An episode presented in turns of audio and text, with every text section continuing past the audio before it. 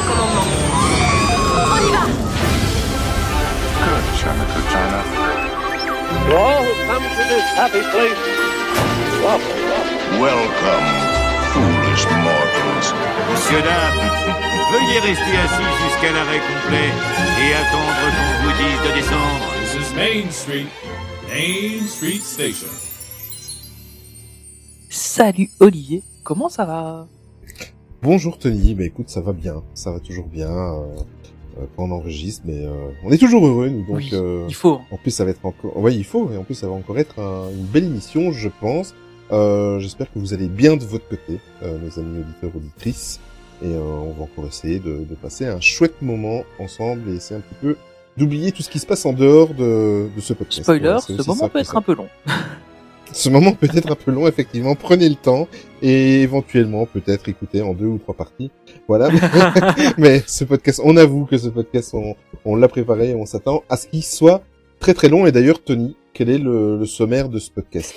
Bah, évidemment, comme à chaque fois, une bonne première partie très bien chargée sur l'actualité de la sphère Disney. Hein. Euh, on dit sphère, mais on pourrait dire cube, hein, ça marche aussi. Une sphère est plus infinie sans sphère, et on est déjà en train de perdre du temps. euh, donc voilà, une, une, une belle grosse première partie euh, pleine d'actualité, malheureusement avec des hommages, on y reviendra. Euh, mais donc on va aussi parler euh, de l'événement Marvel du quinze janvier mmh. dernier, hein, on va en parler, WandaVision, euh, qui n'a pas cinq ouais. saisons, qui est sortie dans les années soixante-dix, vous comprendrez pourquoi. Euh, mais euh, c'est voilà, il y a, y, a, y, a, y a du lourd euh, là-dessus. Et puis en deuxième partie, on va enfin parler du sujet le plus important pour Olivier, euh, parce que bon, ça fait quand même quelques années maintenant qu'il nous en parle, hein. Enfin, je dis années, mais euh, oui, on peut dessus. Enfin, depuis qu'il a découvert ça, c'est son nouveau dada. On va parler des comédies musicales euh, donc live hein, euh, de euh, Disney. Et, euh, et pour ça, on va recevoir un, voire peut-être plusieurs invités. Ouais, c'est ça, Tony. Ben en fait, euh, euh, encore une fois, comme quand, quand je commence à préparer les podcasts, et à chaque fois, je te fais le coup. Euh, je prépare le podcast et je me rends compte qu'en fait ça va être trop énorme à vraiment parler de la totalité du sujet, donc en l'occurrence des, des, des comédies musicales Disney qui ont été produites sur scène. Euh, et pour ce faire, ce que j'ai fait, ben, on va encore le décliner en plusieurs podcasts, et aujourd'hui on va essentiellement se concentrer sur euh, Disney on Broadway. Donc euh, ils viennent de fêter leurs vingt-cinq ans, donc vingt-cinq ans de présence de spectacles bah, Disney à Broadway. Notre âge. Exactement, Tony. Je suis content que tu le signales. Exactement. Enfin, euh, vous allez voir. On va revenir un petit peu sur l'histoire. Enfin, vous allez l'entendre. Ex... Vous allez oh l'entendre, là, exactement. Ce podcast va être très long. Mais euh, parce qu'en fait, il y a un peu plus de vingt-cinq années, mais réellement de présence sur Broadway, ça fait vingt-cinq ans. Et pour euh, pour ce faire, aujourd'hui, on va recevoir deux invités. Euh, déjà, il y en a un que vous connaissez déjà euh, assez bien parce qu'on l'a déjà reçu l'année dernière euh, dans un podcast qui était consacré à la Disney Cruise Line. C'est notre ami Jérôme de la chaîne euh, Macroisière Disney, et on a aussi un, même plutôt une deuxième invitée. Euh, oui, c'est Émilie qui va nous rejoindre, c'est une des rédactrices euh, sur le blog, euh, et d'ailleurs vous avez pu lire euh, maintenant deux semaines environ, euh, le magnifique article que justement elle a écrit sur les comédies musicales, donc ça tombe bien, c'est, c'est incroyable, c'est un, un, un, on est transmédia sur, sur les statues, on, on fait de tout, et, euh, et donc on la reçoit en plus, euh, avec, euh, en plus de Jérôme pour discuter de, de tout ça avec elle. Euh, puisque ben voilà, comme on vous l'a dit, hein, quand euh, quand on peut, on va essayer d'inviter euh, nos rédacteurs, nos, nos nos nos personnes qui nous aident sur les réseaux sociaux, parce que bon, on est une petite équipe maintenant et on se dit que c'est l'occasion pour vous de, de les rencontrer, euh, de savoir qui travaille avec nous et puis euh, que chacun parle un peu de sa passion. Donc euh, voilà, c'est pour ça que Émilie nous rejoint dans ce podcast, ce qui veut dire qu'on aura deux invités. Exactement. Ben écoute, on a, je pense qu'on a posé les bases. Euh, on va essayer, comme je vous ai dit, de passer un agréable moment ensemble. En attendant, on se retrouve après le, le jingle, comme d'habitude, et c'est parti pour l'actu Disney qui nous plaît.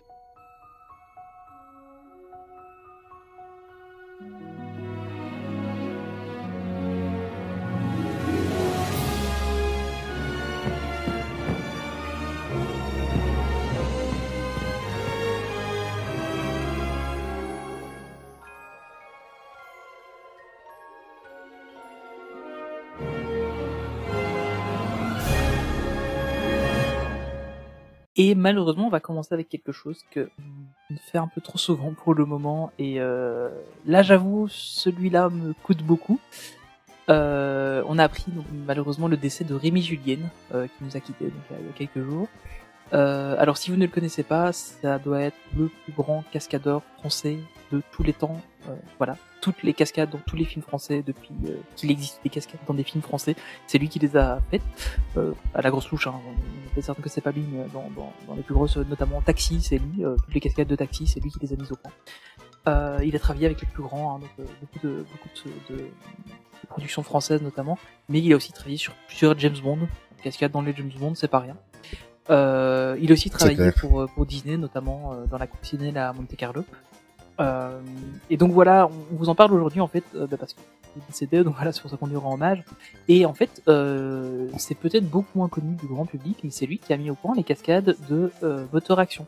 Euh, Stunt Show spectaculaire, donc Walt Disney Studio, qui est le, le spectacle qui était spectaculaire à une époque, euh, peut-être un petit peu moins par la suite, à partir du moment où on a eu Flash McQueen dedans, c'était moins drôle, mais euh, voilà, donc il, il a, c'est lui qui a mis au point toutes les cascades de, de ce spectacle, qui était quand même extrêmement incroyable, euh, parce que bon voilà, sur les dernières fois, on a, on a quand même eu beaucoup de cascades qui ont disparu, mais euh, faut bien dire qu'à l'ouverture, on avait un gars qui tombait d'un toit, on avait euh, bah, toujours celui qui passait dans les flammes, euh, en plus des voitures, et cetera.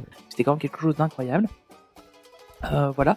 Et, et en fait, moi, ça me touche particulièrement parce que j'ai eu l'occasion de rencontrer ce grand monsieur, euh, ben justement, à, à Disneyland Paris, au Walt Disney Studio, lors de l'ouverture de, du parc.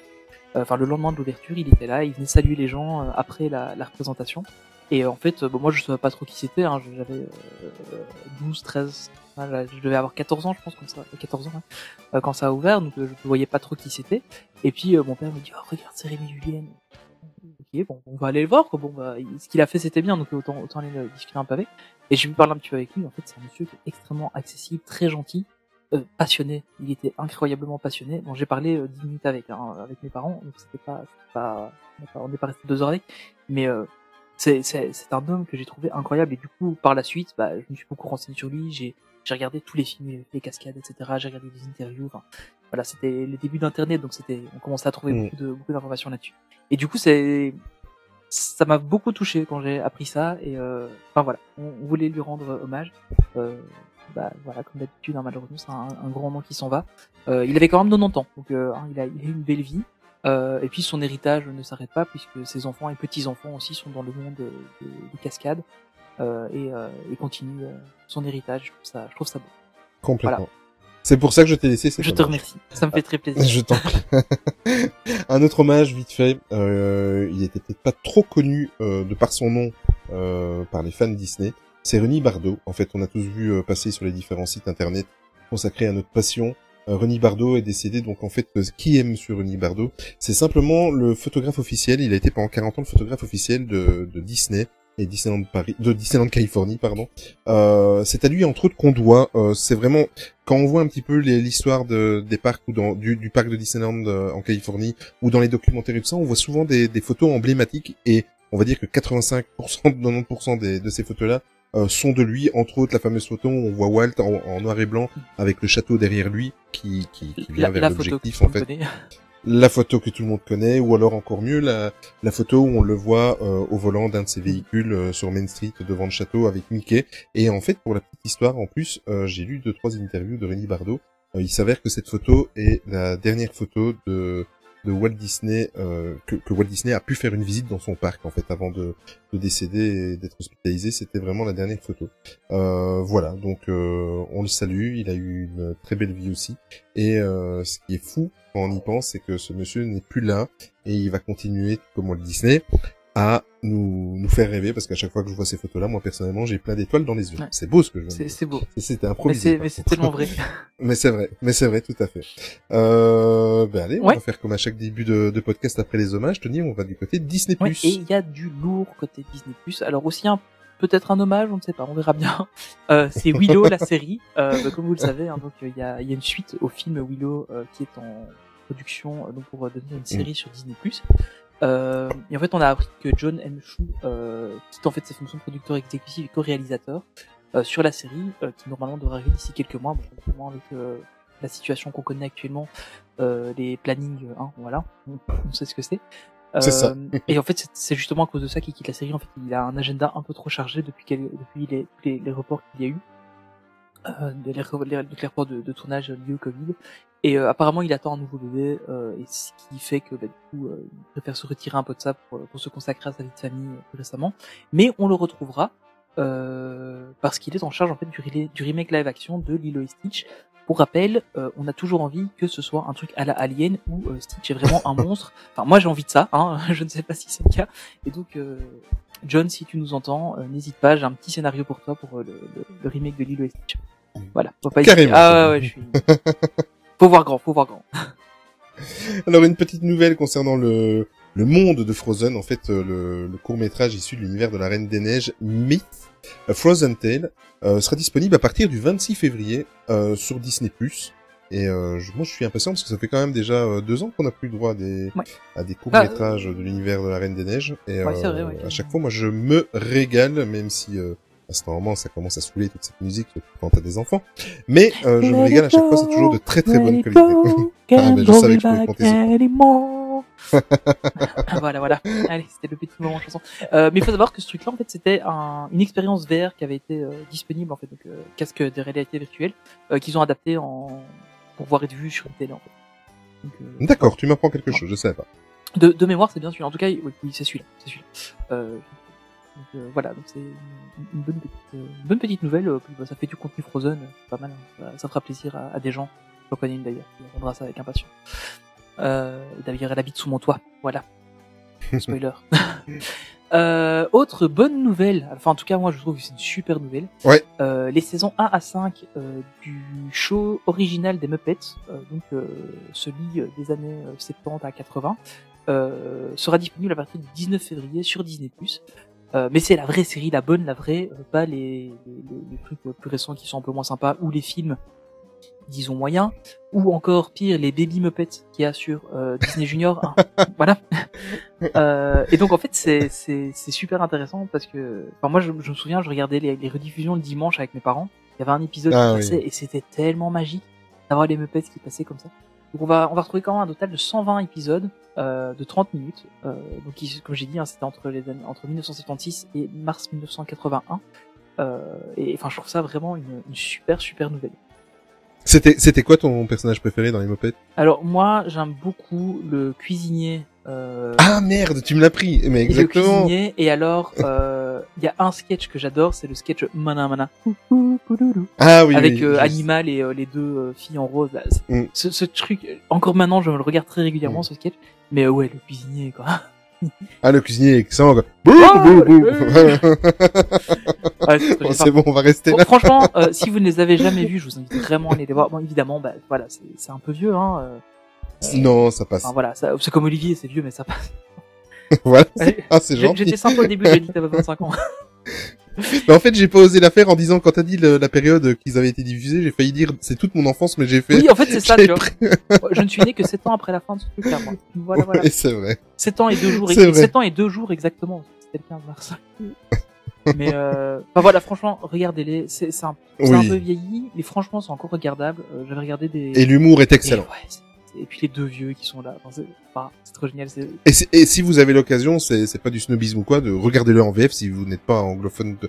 tout, euh, tout, tout, tout à fait, mais essayez si c'est ouais. possible de regarder en, en version originale, euh, quitte à vous mettre des, des sous-titres. Moi, je le fais en version originale et je me mets des sous-titres, donc euh, vous voyez, euh, et je mets des sous-titres et en plus ça améliore l'anglais et en plus l'humour est encore plus... Ouais. Pointé quand c'est, c'est en version originale, c'est, c'est super. Ouais, parce que c'est, c'est un humour très, euh, enfin très jeu de mots. Euh, jeu de mots et corrosif en et même du temps. Coup, ouais. Bah effectivement, c'est bien mieux si vous le regardez en, en version mmh. originale. Exactement. Alors, si jamais vous voulez pas regarder les Muppets, par contre, il y a quelque chose que vous devez regarder absolument sur Disney plus. Euh, je me suis empressé hier parce qu'on enregistre aujourd'hui, on est samedi. Euh, je pensais les regarder ce empressé. soir pour l'enregistrement de demain, mais mmh. quand on a avancé l'enregistrement, je les ai pas vus. C'est pas grave, c'est pour le prochain podcast, mais je peux en parler, je les ai regardés hier. euh, on parle évidemment de Pixar Popcorn, donc qui est disponible depuis ce vendredi vingt-deux janvier. Euh, Pixar Popcorn, donc qu'est-ce que c'est ? Euh, en fait, c'est une série de, de courts-métrages, on va même dire de mini-courts-métrages, euh, complètement indépendants des longs-métrages des studios, euh, des studios Pixar. Et en fait, ça met en scène, euh, évidemment, nos personnages préférés. Il y aura, il y a du Buzz l'éclair, le Buzz l'éclair. Dans le premier court-métrage, sincèrement, pensez à moi quand, quand vous allez le regarder, il est juste excellent, il est presque au même niveau que quand il est en version espagnole dans dans le trois, dans le deux, non, dans, le, dans le trois. Dans le trois. Voilà. C'est ça, exact. Euh, sincèrement, il est très très bien. Euh, ce sont tous des mini euh, courts-métrages qui font entre deux et trois minutes. Euh, soit vous les regardez tous séparément. En fait, je me suis fait avoir hier. Euh, oui, il y avait dix épisodes. J'ai regardé, c'est je un me... peu mal fait mmh. le truc quand même. C'est ça. Parce qu'en fait, je me dis, ah, il y a un onzième épisode, et en fait, le onzième épisode, c'est, juste les, dix c'est euh, les dix épisodes mis bout à bout. Donc voilà. Donc, ça dure deux trois minutes, ou alors vous regardez l'épisode onze, euh, où là, ça dure vingt-deux minutes, la totalité des, des épisodes. Euh, ils travaillent par saison. Enfin, en tout cas, sur euh, Disney+, euh, il me semble que j'ai vu que c'était première saison, enfin, saison un. Ouais. Donc, ouais, euh, je pense que ça va être toutes des saisons de, de dix épisodes. C'est juste génial. Ça passe de, de, comment, c'est, c'est du Pixar, quoi. Il y a des il y a des, des mini courts-métrages qui sont euh, il y en a qui font ri- marrants. Minutes, euh, il y a, voilà, cours, il y en a ouais. qui sont marrants. Voilà, c'est c'est beaucoup sur du comique. Il y en a que deux en fait où il y a de des voix. Euh, donc je pense que c'est aussi une question si pas de budget mais aussi de de rapidité pour pouvoir euh, produire mmh. ce genre de de courts-métrages, mais il y en a deux qui ont des des voix. Euh, il y en a qui font qui sont Ils sont, ils sont, mais tu, tu es mort de rire. Il y en a qui sont un petit peu plus légers. Et euh, celui de Sol, en fait, qui fait à nouveau, ça dure deux minutes et ça fait à nouveau réfléchir sur toutes les questions de Sol. Ils arrivent à te refaire réfléchir sur l'équivalent de tout le long métrage, mais ils le font sur un condensé de deux minutes. C'est, euh, ah, ouais. c'est, c'est juste, c'est du Pixar, c'est génial. Sincèrement, foncez Pixar Popcorn. Par contre, je n'ai pas trouvé, j'ai pas vu quand, à quel rythme ils vont sortir ça, même s'ils appellent ça par saison. Je suppose que vu ce qu'il y a à produire, ça, ils vont pas attendre à chaque fois une année pour pouvoir le proposer. Mais euh, voilà, quoi, c'est. Et en plus, ça fait du bien de revoir euh, Cars, de revoir nos, nos héros préférés de, de, de Toy Story. De... Ça fait un bien fou euh, de, de revoir des, des anciens personnages qu'on a plus vus depuis euh, quelques temps. Et euh, c'est chouette. Foncez, Pixar Popcorn. Ouais, c'est à voir, je pense. Euh, autre chose à voir absolument sur Disney+, c'est WandaVision. Ça y est, c'est sorti, donc depuis le, le quinze janvier, la série est disponible, donc on a eu deux épisodes le quinze janvier, ouais. et puis on a eu un épisode cette semaine, euh, et donc maintenant ça va être un rythme d'un épisode par semaine. Waouh! Qui est frustrant d'ailleurs. C'est... Ouais, c'est... déjà c'est frustrant parce que les épisodes sont assez courts, on est sur des épisodes d'environ vingt minutes, euh, vingt à vingt-cinq mmh. minutes à peu près, donc on est vraiment sur... Euh... Alors, euh, ça, ça reprend un... on le voit dans, le, dans, dans les bandes annonces, on est vraiment sur une, un esprit sitcom, Euh, mais avec quelques, comment dire, euh, en anglais on va dire des, des glitches, euh, des, des petits trucs qui ne vont pas à certains moments. Euh, et du coup on comprend qu'il y a quelque chose de bizarre, mais on ne sait pas quoi exactement. Et euh, c'est savoureux à souhait. Euh, enfin, je, je trouve ça. N'ayez incroyable. Pas peur, on va, on va rien vous spoiler. Non, non, on va, on va pas, pas spoiler parce ouais. que bon, au final il n'y a pas grand chose à spoiler en fait. Hein, pour le moment, c'est ça qui est assez intéressant. Mais... C'est que... Et puis c'est un univers à découvrir, ouais, voilà, il faut que vous le découvriez par vous-même. Et, euh, et en fait c'est vraiment quelque chose que je trouve intéressant. Euh, alors j'en ai parlé avec des amis, euh, moi, moi j'aime beaucoup, très sincèrement. Euh, mmh. Maintenant, euh, ce, qu'on, ce qu'on disait avec un, un, un copain, c'est que euh, il faut pas que ça dure trop longtemps comme ça, il faut qu'à un moment donné, ça reprenne un peu de, de substance Marvel. Euh, en tout cas, chose qui arrive dans le troisième. De manière plus franche, voilà, et c'est ce qu'on se disait. Parce qu'en fait, on, on en a parlé après avoir vu les deux premiers, euh, et dans le troisième, on commence déjà à avoir un truc un peu plus franc, et je pense qu'à partir du quatrième, on va vraiment décoller. Mais euh, cette série est incroyable, c'est... Et... Waouh! Et, et, et dans le troisième, il y a des choses mais qui sont complètement malaisantes, mais complètement, euh, voilà, sans spoiler, quand la scène avec son voisin. Te oui, c'est, euh, c'est incroyable. Euh, c'est incroyable. Voilà, et où et où on se rend compte de quelque chose. En fait, on, je, on ne vous dit rien, mais euh, quand il est à l'extérieur, on se rend compte très très fort de quelque chose. Et euh, le, le voisin et l'ami qui est à l'extérieur sont juste malaisants. Euh, c'est, enfin, c'est dur d'en parler sans, sans faire de spoil, donc ouais. euh, vaut mieux se taire. Mais... Découvrez-le par vous-même, mais sincèrement. Euh... Franchement, c'est, voilà, a, c'est vraiment tourné comme une sitcom. Alors, ce qui est assez intéressant aussi, c'est qu'on va retrouver en fait euh, les sitcoms. Le premier épisode, c'est inspiré des sitcoms des années cinquante. Le deuxième, des sitcoms des années soixante. Euh, petit clin d'œil à Ma sorcière bien-aimée dans le deuxième d'ailleurs. Ah, oui. euh, le troisième, c'est plutôt années soixante-dix, hein, vu les costumes. Par contre, j'ai pas, c'est j'ai ça. pas trop repéré le premier, le troisième euh, par rapport à quelle série ça se, ça se collait. Euh, ouais. On sait déjà qu'il y en aura un qui sera. Alors ça, je trouve ça assez drôle parce que euh, c'est, euh, ce sera un peu dans le dans le, le même décor que la fête à la maison, euh, fête à la maison qui était faite oui. avec Mary Kate et Ashley Olsen, qui sont les sœurs de euh, Elizabeth Olsen qui joue euh, Wanda. Donc, je trouve ça assez assez comique et bon, voilà, c'est un peu logique euh, qui, qui, qui est ça. Euh, normalement, de ce que j'ai compris, ça devrait être pour le quatrième épisode, euh, donc celui qu'on aura, euh, auquel vous aurez droit la semaine où vous écoutez ce podcast. Euh, et voilà, franchement, c'est c'est il faut passer au-delà du, du côté sitcom. Oui. Alors évidemment, il y a beaucoup, beaucoup, beaucoup de références à plein de trucs Marvel, euh, mais il faut que vous soyez hyper attentifs et euh, mm. que vous, euh, comment dire, euh, que vous soyez euh, être très fan, parce qu'il y a plein de petits détails. Euh, genre à un moment donné, il y a, il y a des espèces de, enfin, c'est vraiment tourné comme si c'était une sitcom qui passait à la télé. Donc il y a un générique de mais... la sitcom. Il y a des publicités, mmh. il y a des pages publicitaires. Les pages publicitaires ah oui, sont extrêmement importantes en fait. C'est Très près. C'est incroyable, mais c'est hyper important. Et en relation avec l'univers. Ouais, c'est, c'est trop euh... génial, quoi. Il y a, enfin, surtout là, dans, dans, dans, dans le premier, elle est clairement, euh, enfin, oui. c'est, c'est évident. Euh, dans le deuxième, c'est beaucoup moins évident, mais si on s'en rend compte, c'est trop génial. Et là, dans le troisième aussi, c'est un peu moins évident, mais au final, enfin, c'est un peu plus que dans le deuxième, je trouve. Euh, en tout cas pour la référence, mais euh, enfin, c'est, c'est, c'est tellement. Euh... Mais, mais même si tu es pas fan, c'est, c'est abordable parce que.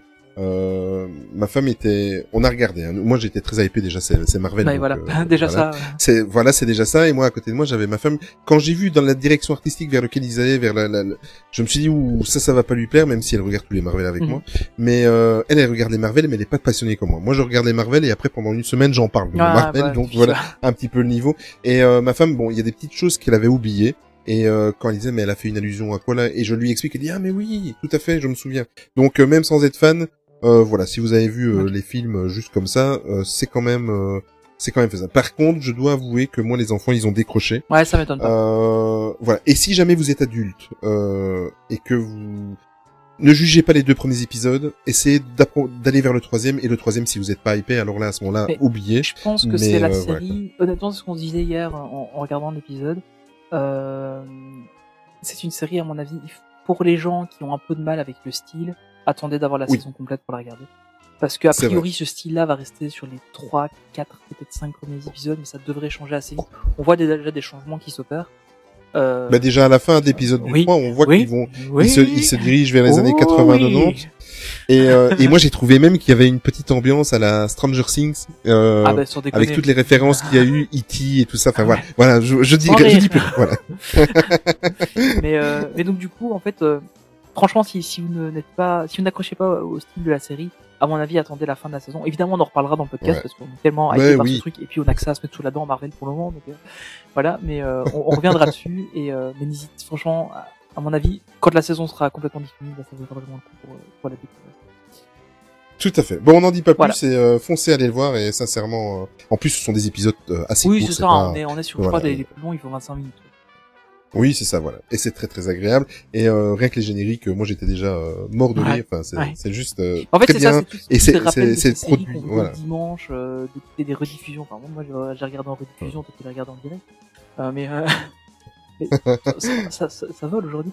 Mais, mais c'est vraiment toutes ces, ces, ces séries qu'on regardait euh, et qu'on dit quoi. C'est à la maison, euh, ma sorcière bien aimée, les trucs c'est comme ça. ça. C'est vraiment cet univers-là et c'est, c'est super, c'est super chouette. Voilà. Ouais. Tout à fait. Euh, on va rester euh, toujours sur Disney+, mais toujours dans Marvel. Euh, moi, je suis content de cette annonce parce qu'en fait, euh, je commençais à être un petit peu à court de documentaires Marvel parce que je les ai tous torchés mmh. sur Disney+. Enfin, il y, dans, bah, il y, y en a pas, pas énormément. Il hein. y, y en a quatre. Hein, ouais, c'est ça, donc, euh, moi, je les ai, je les ai tous vus. Euh, il y a un nouveau documentaire qui arrive, c'est Marvel Behind the Mask. Donc, euh, ça sera disponible à partir du douze février et ça sera l'occasion en fait d'en savoir un peu plus sur l'identité de nos héros préférés, euh, que ce soit du bon côté ou du mauvais côté. Enfin, on va voir tout ça. Euh, ils vont revenir en fait sur la totalité des héros Marvel, sur plus de quatre-vingts ans, de quatre-vingts années de, de d'histoire Marvel. Euh, et il y aura, en plus, euh, ça sera entrecoupé de, d'interviews, et cetera, avec de nombreux invités. Euh, ils vont interviewer, euh, il y aura des auteurs, il y aura des artistes, tous les plus grands Marvel que peut compter, euh, tous les plus grands talents que peut compter euh, la maison Marvel. Et euh, ils ont juste déclaré, donc ça a juste été, on a juste vu un logo, hein, on a vu euh, euh, juste un logo, mais dans les prochains jours qui arrivent, ils n'ont pas encore donné de date, ils ont promis de, de balancer sur, sur les réseaux sociaux et sur les internets une bande-annonce de présentation. Ça va arriver apparemment très très euh, rapidement. Moi personnellement, parce que je, à l'heure actuelle, il me reste plus que les épisodes de Marvel Legends que j'attends euh, parce que je n'ai plus rien à mettre sous la sous la ouais, dent. En même temps, et, ça euh, va aller suis... vite. Hein. Tu, tu, tu vas grignoter cela. Même si on a dix qui sortent, ça durera dix minutes. C'est ça. Donc, euh... c'est ça. Et euh, je suis très très euh, très impatient personnellement. Ouais, moi aussi. Ça, ça, ça augure du bon. Euh, alors, je vais vous lire le titre de cette rubrique qui s'appelle « Contenu adulte sur Disney+. » Mais ne vous y méprenez pas. On ne va pas voir Blanche-Neige et les sept mains sur Disney+, heureusement. Euh, voilà, donc ouais. en fait, depuis quelques jours, euh, certains classiques Disney ne sont plus accessibles au profil enfant. C'est assez étrange. Euh, on a notamment oui. euh, trois animés, donc Peter Pan, La Belle, le Clochard et les Aristochats, et apparemment Aladdin aussi. Euh, serait dans le cas. Ah, euh, ah bon. J'ai, j'ai vu ça passer, mais j'ai pas vérifié. Euh, donc euh, j'ai, j'ai entendu ça passer et euh, enfin voilà, je trouve ça assez étrange. Euh, la raison en fait de cette décision, c'est la présence de clichés racistes dans les dessins animés. Donc on le savait déjà en fait euh, que Disney, euh, bah voilà, y a, enfin, on le sait, hein, ça a été créé à son époque. Euh, et donc en fait Disney mettait un avertissement euh, pour la plupart des comment pour la plupart des, des dessins animés où il y avait évidemment ce genre de clichés racistes.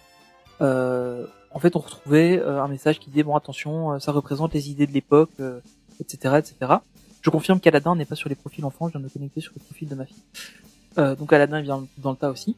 Euh, et en fait, il mettait ah, donc ce message en disant, ben voilà, attention, euh, c'est qu'il y a des clichés euh, qui ne reflètent plus les idées, machin, et cetera.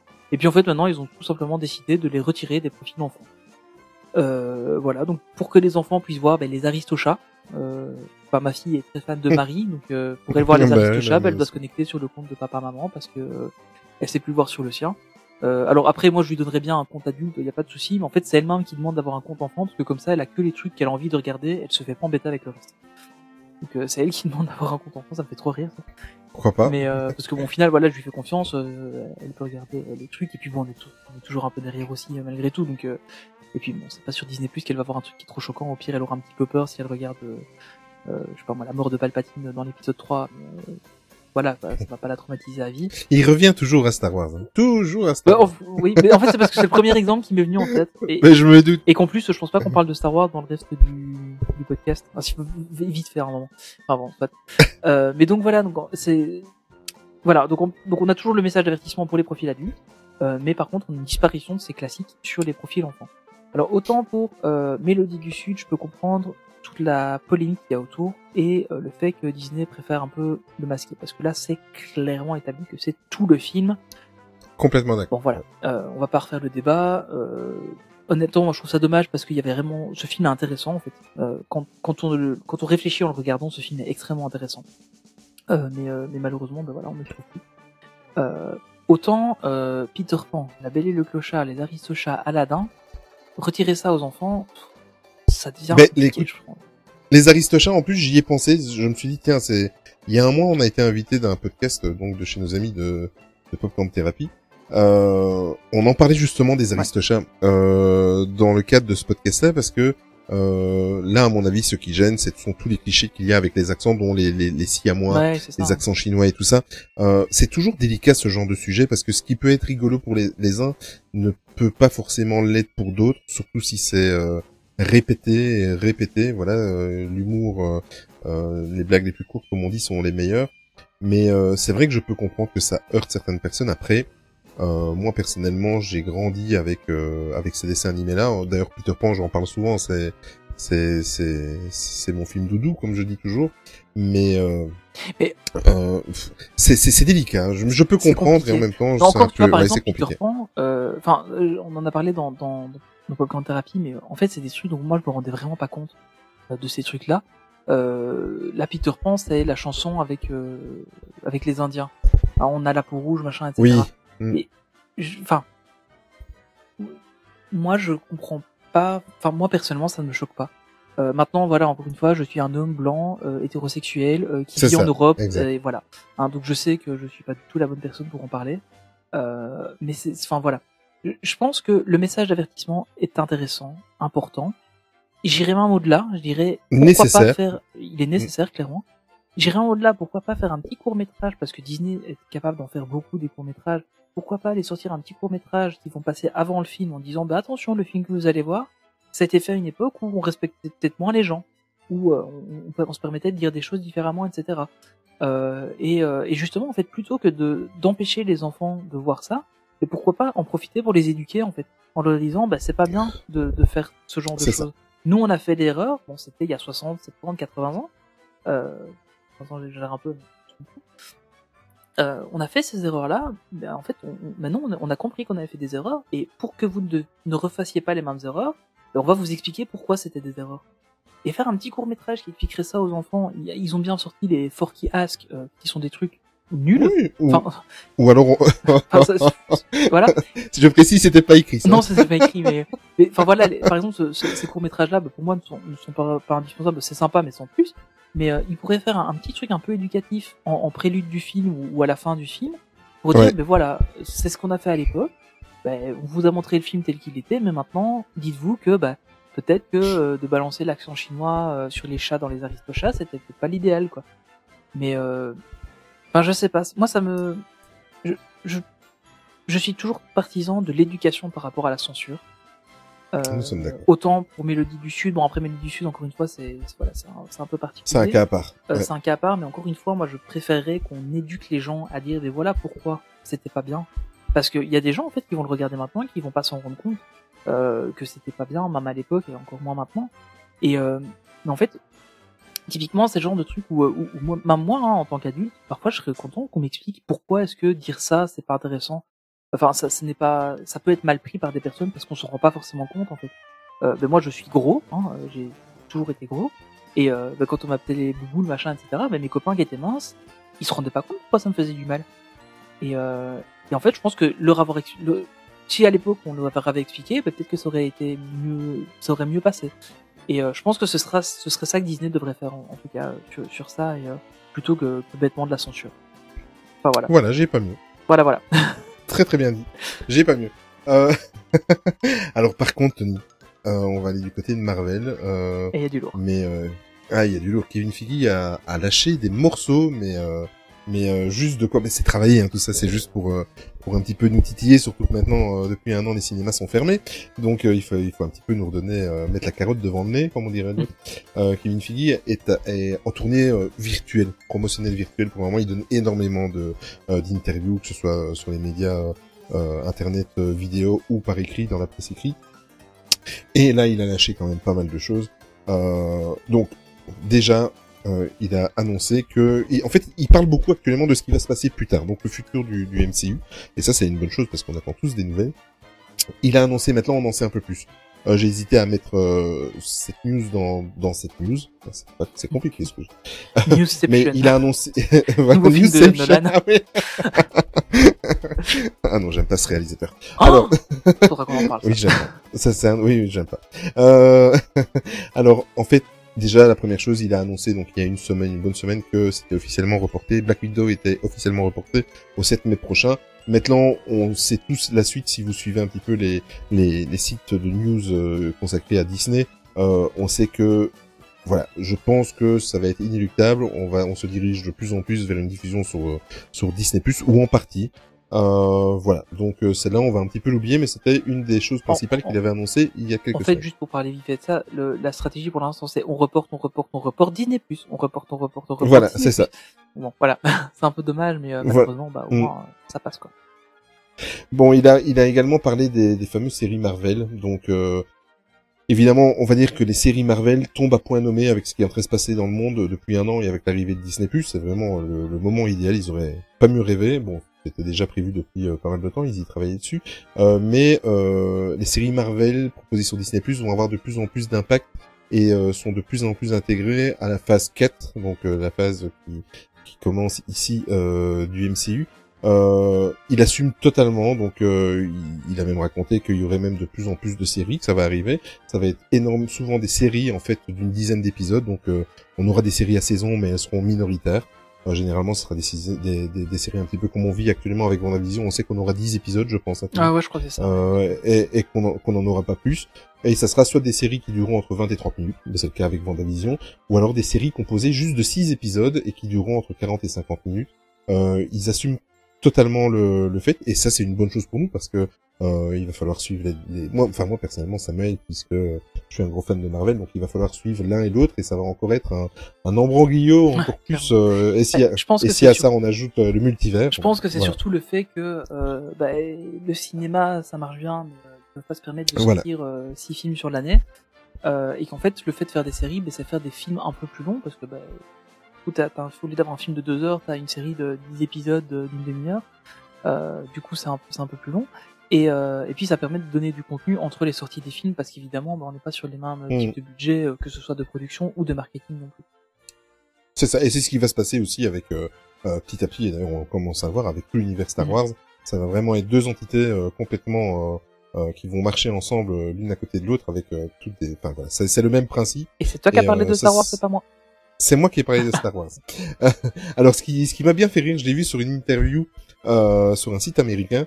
En fait, il, le, le journaliste lui posait des questions concernant tout ce qui est en train de se passer sur les sur les réseaux sociaux, les spéculations des fans sur le prochain Spider-Man avec le multivers, présence de tous les de, de tous les, les Spider-Man, pas présence des Spider-Man. Voilà. Lui, ça le fait rire. Euh, il, il s'en amuse très très fort. Par contre, il dit des fois il a peur parce que les fans se rapprochent très très proche de la vérité. Mm-hmm. Euh, mais des fois euh, c'est des trucs aberrants et ils sont très très très éloignés. Mais il y a des choses que les, les fans ont mis le doigt sur le, le, la bonne chose. Et euh, il y a des choses qui vont s'y rapprocher. Lui, il regarde ça, il s'amuse parce qu'évidemment, dans sa petite tête, lui, tout est dans sa tête. Voilà, lui, il sait. Euh, mais ça l'amuse et, et il va même en jouer. Et, euh, il y a des cas, j'ai pas mis dans la news, mais euh, dans l'interview en anglais, il disait qu'il il va s'en amuser et il y aura des références de fait euh, suite à toute cette période-ci, et cetera. Lui, lui, c'est, c'est de la matière pour lui, donc euh, il est super content. Euh, donc évidemment, il a encore confirmé dans, dans ses interviews que, mais on le savait déjà, que Chadwick Boseman, l'interprète de Black Panther deux, ne sera aucunement euh, euh, comment, recréé euh, virtuellement. Ouais. Remplacé dans les films, donc ça il l'a confirmé, il est hors de question, euh, parce qu'il y a des fans, il y a une partie des fans qui est d'accord avec lui, il y en a l'autre moitié qui aimerait le voir revenir. Moi je fais partie de ceux qui préfèrent qu'il ne soit pas là, ouais, et que je, on je avance là-dessus parce que le, qu'on reste sur euh, ce magnifique ouais. acteur, et euh, voilà. Euh, autre info, il en a profité tant qu'il parlait de Black Panther deux. Donc euh, si tout va bien, on touche du bois, hein, euh, le comment le, le tournage devrait débuter cet été, donc euh, dans la région d'Atlanta même, j'ai vu euh, quelque part. La date de sortie actuellement est prévue pour le six mai deux mille vingt-deux, mais vous savez tout comme moi que tout ça est au conditionnel avec ce qui se passe actuellement. Mm-hmm. Euh, il a aussi confirmé euh, que Deadpool trois, euh, donc euh, oh. ça on le savait, on en parlait justement dans le dernier podcast, est confirmé et qu'il sera totalement intégré dans le Marvel Cinematic Universe, euh, au même titre que les deux premiers épisodes.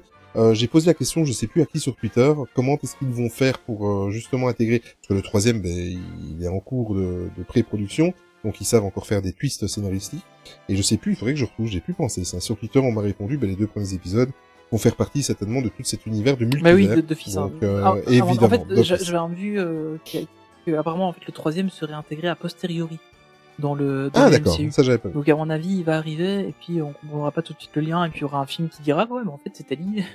Euh, ça, ça serait un peu ça la, la, le, le truc, mais euh... ouais clairement ça va être cool, ça ça, ça va être trop cool. Par contre, il m'a fait avoir une petite larmichette à l'œil, même si on le sait euh, secrètement, mais il a déclaré également que c'est sûr et certain il y aura un nouveau film consacré aux Avengers.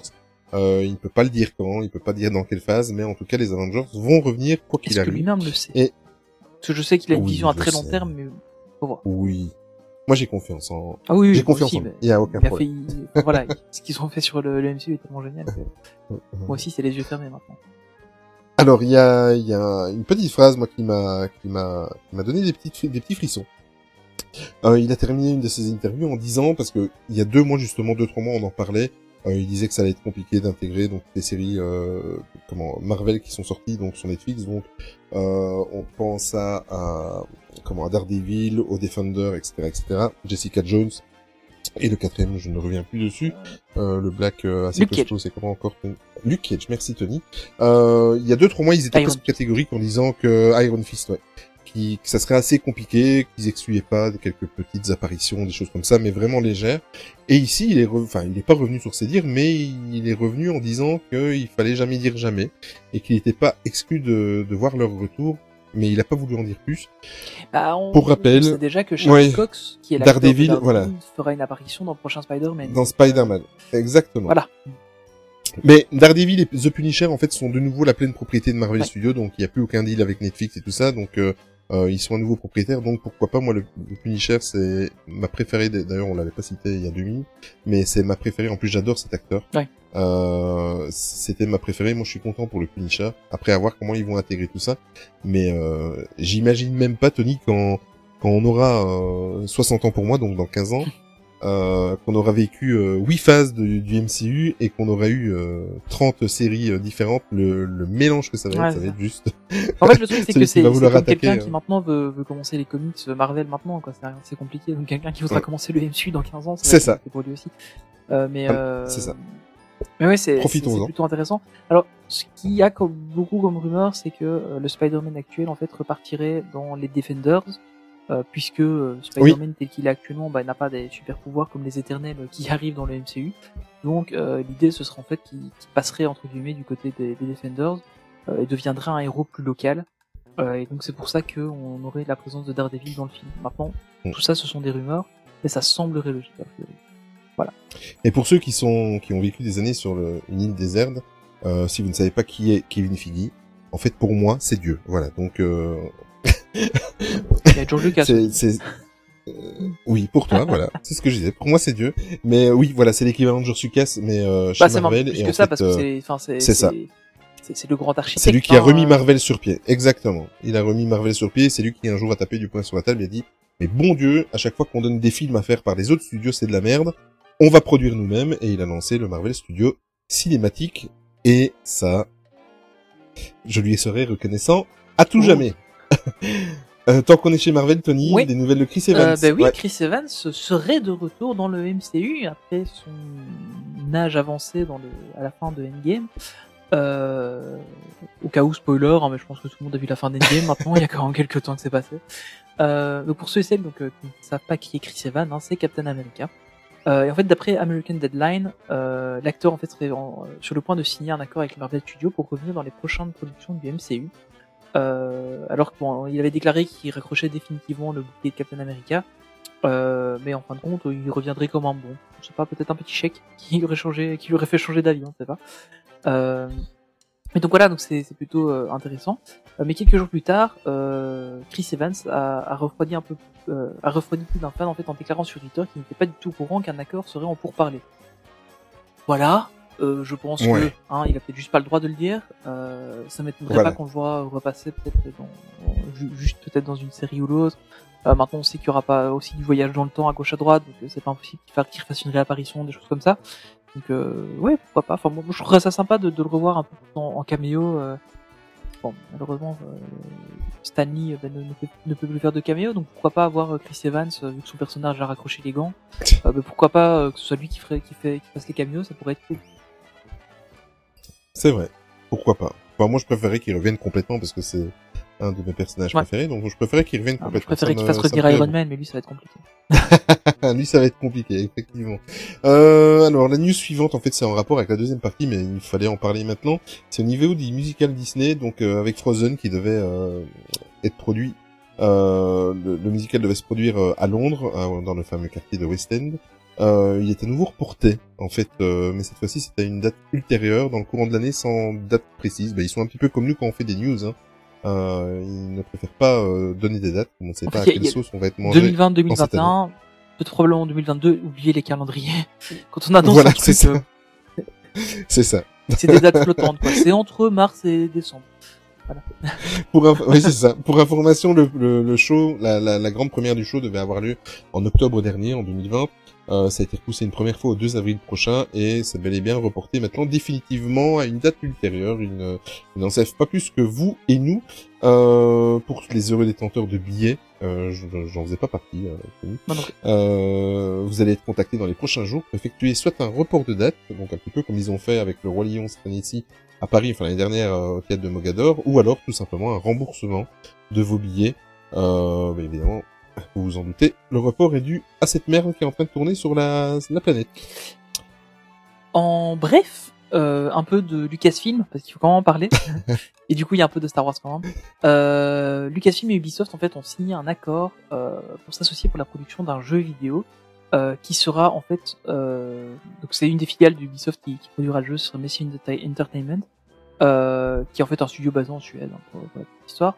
Euh, c'est un jeu qui sera en open world dans l'univers de Star Wars, on n'en sait pas plus, mais euh, sachez que Ubisoft, c'est eux qui font Assassin's Creed et ils font des open world de malades. Euh, voilà. Il fallait le préciser, mais c'est vrai. Voilà, voilà. Raison.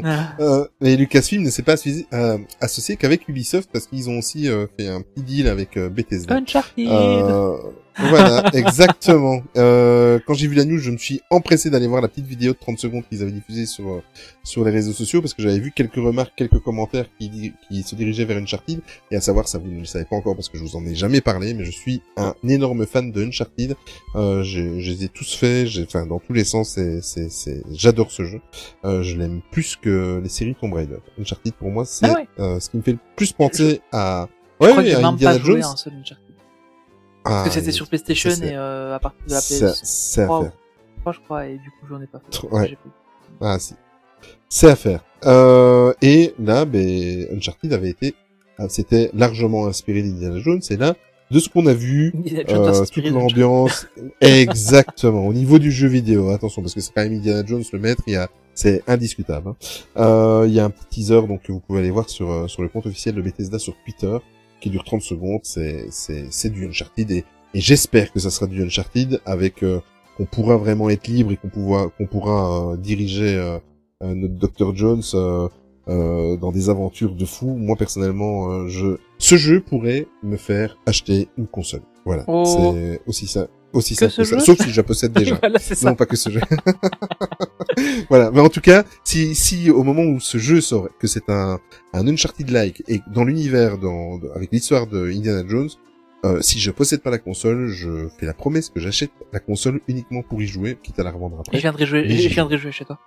Sans aucun, sans aucun problème. On pourrait peut-être faire des lives. Ah oui, ce serait drôle. Sans aucun problème. Euh, toujours dans les jeux, mais là on parle de jeux de plateau. On a appris que Villainous allait sortir une nouvelle extension qui est déjà sortie en fait dans certains magasins en exclusivité.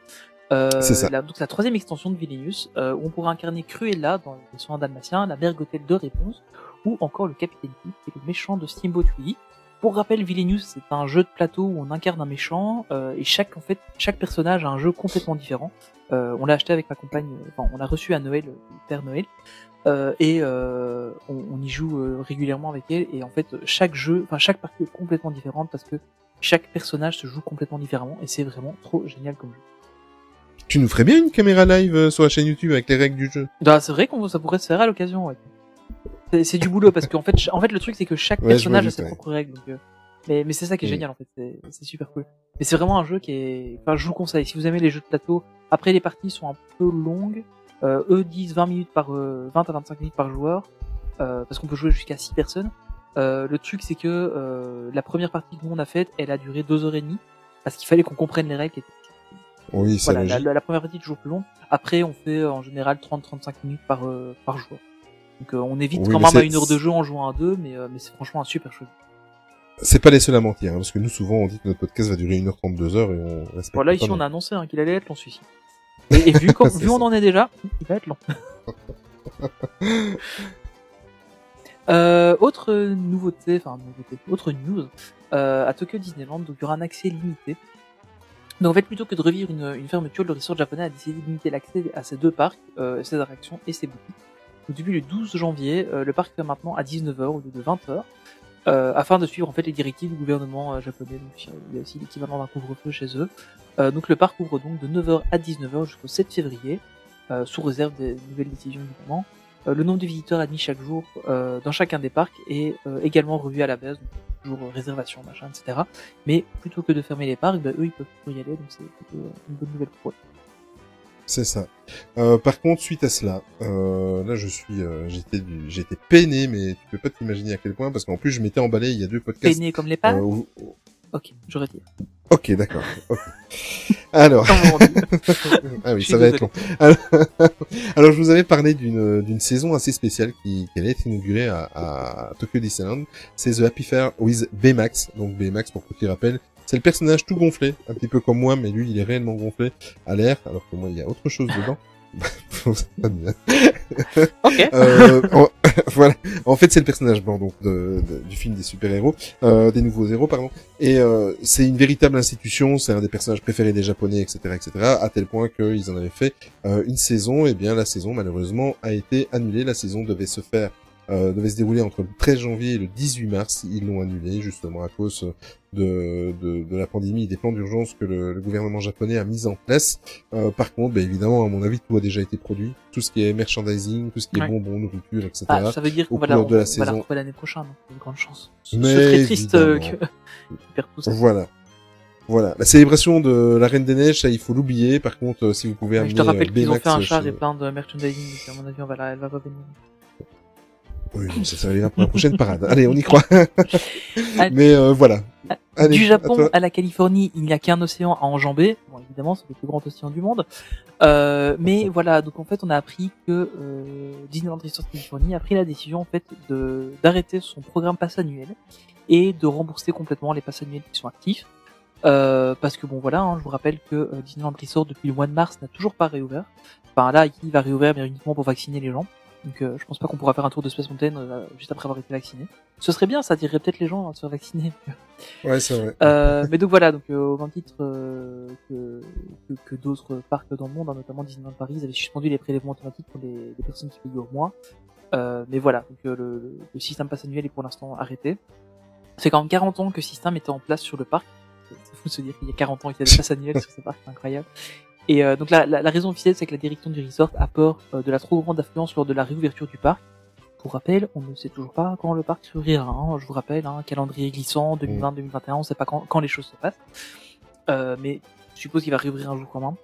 Euh, alors dans une lettre que, qui a été envoyée à chaque détenteur de passe, euh, Ken Potrock, donc, qui est président de Disneyland Resort, a précisé que euh, lorsque la situation serait revenue à la normale, une nouvelle offre euh, attractive et flexible serait proposée pour contenter tous les fans du resort. Donc là, ce serait plutôt un programme fidélité plutôt que des passes annuelles, que ça a l'air d'être, euh, dans, de, d'après les premières rumeurs.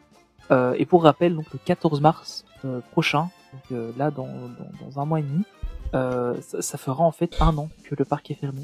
C'est, c'est incroyable. Donc, euh, voilà, c'est vraiment quelque chose de, de fou. Euh, autre nouvelle, euh, toujours de ce côté de, de l'océan, euh, Disneyland Californie donc, va devenir dans les prochains jours un des grands centres, euh, un des cinq grands centres Vacation Club euh, de vacation, vaccination. Vaccination. Je suis désolé. Je, le pire c'est, c'est que j'en parle juste pas. Avant. Que... c'est ça. Alors spécial dédicace aux amis du Discord où ça va vanner. Voilà. Ah là là, okay. Je vais en prendre plein la gueule. Euh, ah oui, donc ça, du coup, clair. Ce sera un des grands centres de vaccination. Donc, on va. Donc, en fait, ce sera un des cinq grands centres de vaccination. Vous savez quoi? Écoutez ce que j'ai dit juste avant, c'était la même chose. Voilà. Non, bah, donc voilà, en gros, ça va devenir un des grands centres de vaccination. Euh... Et en fait, vous payez un forfait, vous avez cinq jours en vacances et en même temps, ils vous font, bah, ils vous font deux piqûres. Vacation Club.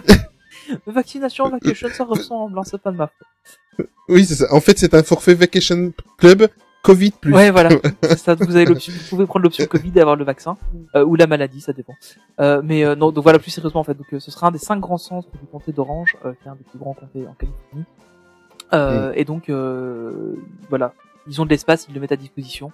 Euh, je pense pas qu'ils soient très rémunérés pour ça, donc je trouve ça plutôt bien. Euh, et puis, avec un peu de chance, ça permettra de pouvoir ouvrir un peu plus rapidement pour eux si, euh, si le, le nombre de vaccins devient suffisant et que la maladie peut se réduire. Ce serait cool. En espérant qu'après on puisse aller dans les Vacation Club. Voilà, voilà. Tout à fait. Euh... Tout à fait. Bon, on va rester aux États-Unis, mais avec euh, ma spécialité, donc les Walt Disney World. Euh... Là, ils ont pas annulé le système de pass annuel. Par contre, les... il y aura pas de nouveaux passes qui seront émis, dans le sens où euh, les passes annuels, euh... Euh, les gens qui ont déjà un pass annuel pourront le renouveler. Par contre, ceux qui n'en ont pas, on ne pourra plus faire de pass annuel. Même chose qu'en Californie, il y aura une autre offre qui va arriver assez rapidement. Euh, de toute façon, pour le moment, c'est, la, c'est les news de la tristesse, parce qu'il y avait également euh, une grosse news qui est qui n'est pas passé inaperçu sur les réseaux sociaux. Ouais. C'est euh, concernant le Magical Express. Donc, qu'est-ce que le Magical Express? C'est simplement le service euh, de transport entre euh, l'aéroport international d'Orlando et les différents hôtels Euh, de Walt Disney World. Euh, donc en fait, euh, c'est tout simplement, ça, ça va être ma grande frustration parce que je l'avais réservé et je ne le vivrai jamais. En tout cas pas avec ma famille, je l'ai vécu il y a quelques années. Euh, en fait, vous arrivez, ils prennent en charge tout, vos bagages, vous montez dans le bus, vous êtes déjà dans l'univers Disney, vous prenez la route pour euh, Walt Disney World, vous arrivez à votre euh, hôtel et vos bagages sont soit dans le lobby de l'hôtel, soit dans votre chambre. C'est juste un super service, c'est quelque chose qui était, c'est une véritable institution. Vous sortez de l'avion et vous étiez déjà directement dans, dans l'univers euh, de Walt Disney. Bon, euh, ça va fermer donc euh, définitivement à partir du premier janvier deux mille vingt-deux, donc on a encore euh, une, beau, une bonne année, euh, à savoir que même si ce service-là spécialisé Disney est fait par Disney, euh, va être complètement euh, fermé. Il y a d'autres systèmes de, de transport entre l'aéroport et, et votre hôtel à Walt Disney World, évidemment, voiture de location, Uber et, oui, et, a, et toutes les a, compagnies qui euh, est sur place. Il y a une ligne de, de train qui, qui est en construction. C'est ça, c'est ça. La ligne de train est en construction, mais... c'est plus classe qu'un bus, donc euh, vous sortirez de l'avion, vous montez dans le train et vous arriverez directement à Walt Disney World, sauf que, voilà, normalement le, la ligne du train euh, en direction du parc ne sera pas euh, praticable avant le deuxième semestre deux mille vingt-trois, donc euh, il y aura un trou de presque deux années donc euh, pour le, le transport. Moi je leur propose, c'est de faire une annexe, comme ils ont déjà construit des téléphériques, de faire une annexe téléphérique jusqu'à jusqu'à l'aéroport. Oui, alors vu les petits accidents qu'ils ont à gauche à droite avec les téléphériques, bon... c'est ça. Plus un téléphérique à côté alors... d'un aéroport. Allez. Alors d'autres victimes aussi du Covid de cette euh, sale euh, sale période, c'est les Extra Magic Hours. Euh, donc euh, les Extra Magic Hours, c'est un petit peu l'équivalent de nos euh, magies en plus. Enfin, je, les heures de magie en plus, mais ça a changé de nom encore. Les heures de magie en plus. Oui, c'est ça. Early Magical Hours. C'est ça. Vous avez compris l'idée. Sauf que là, les Extra Magic Hours, euh, ça pouvait être une heure avant l'ouverture du parc, jusqu'à trois heures après la fermeture. Et euh, c'est tout simplement... Là, par contre, ça fait plus de cinquante ans que ça fait d'application dans le parc Disney. Euh, et ben là, ça ne reviendra plus du tout. C'est terminé. Euh, le service est suspendu euh, donc euh, définitivement et euh, ça l'était déjà depuis la réouverture du, du de, de Walt Disney World, mais euh, maintenant c'est tout à fait euh, terminé. Euh, je suppose que quand tout va s'arranger après quelques mois et tout ça, on va avoir d'autres effets d'annonce avec des voilà, mais euh, actuellement ne... c'est fini. Euh... Walt Disney World a aussi annoncé que les, les passes Disney Park spéciales pour les cinquante ans du Magic Kingdom, le premier octobre prochain, sont complets. Voilà, pour information. Donc, on sait pas encore si on va pouvoir y aller, mais c'est déjà voilà, complet. Au cas où. Euh, voilà, au cas où. Exactement.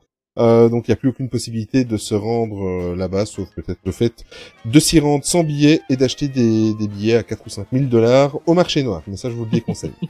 euh, il est peut-être temps de revenir euh, dans notre vieille Europe. Oui, revenons un peu plus près de chez nous, à Disneyland Paris. Donc, euh, évidemment, sans surprise, euh, Disneyland Paris a annoncé le dix-huit janvier que euh, sa réouverture était décalée à minima au deux avril prochain, euh, alors que normalement, bah, c'était censé rouvrir le treize février.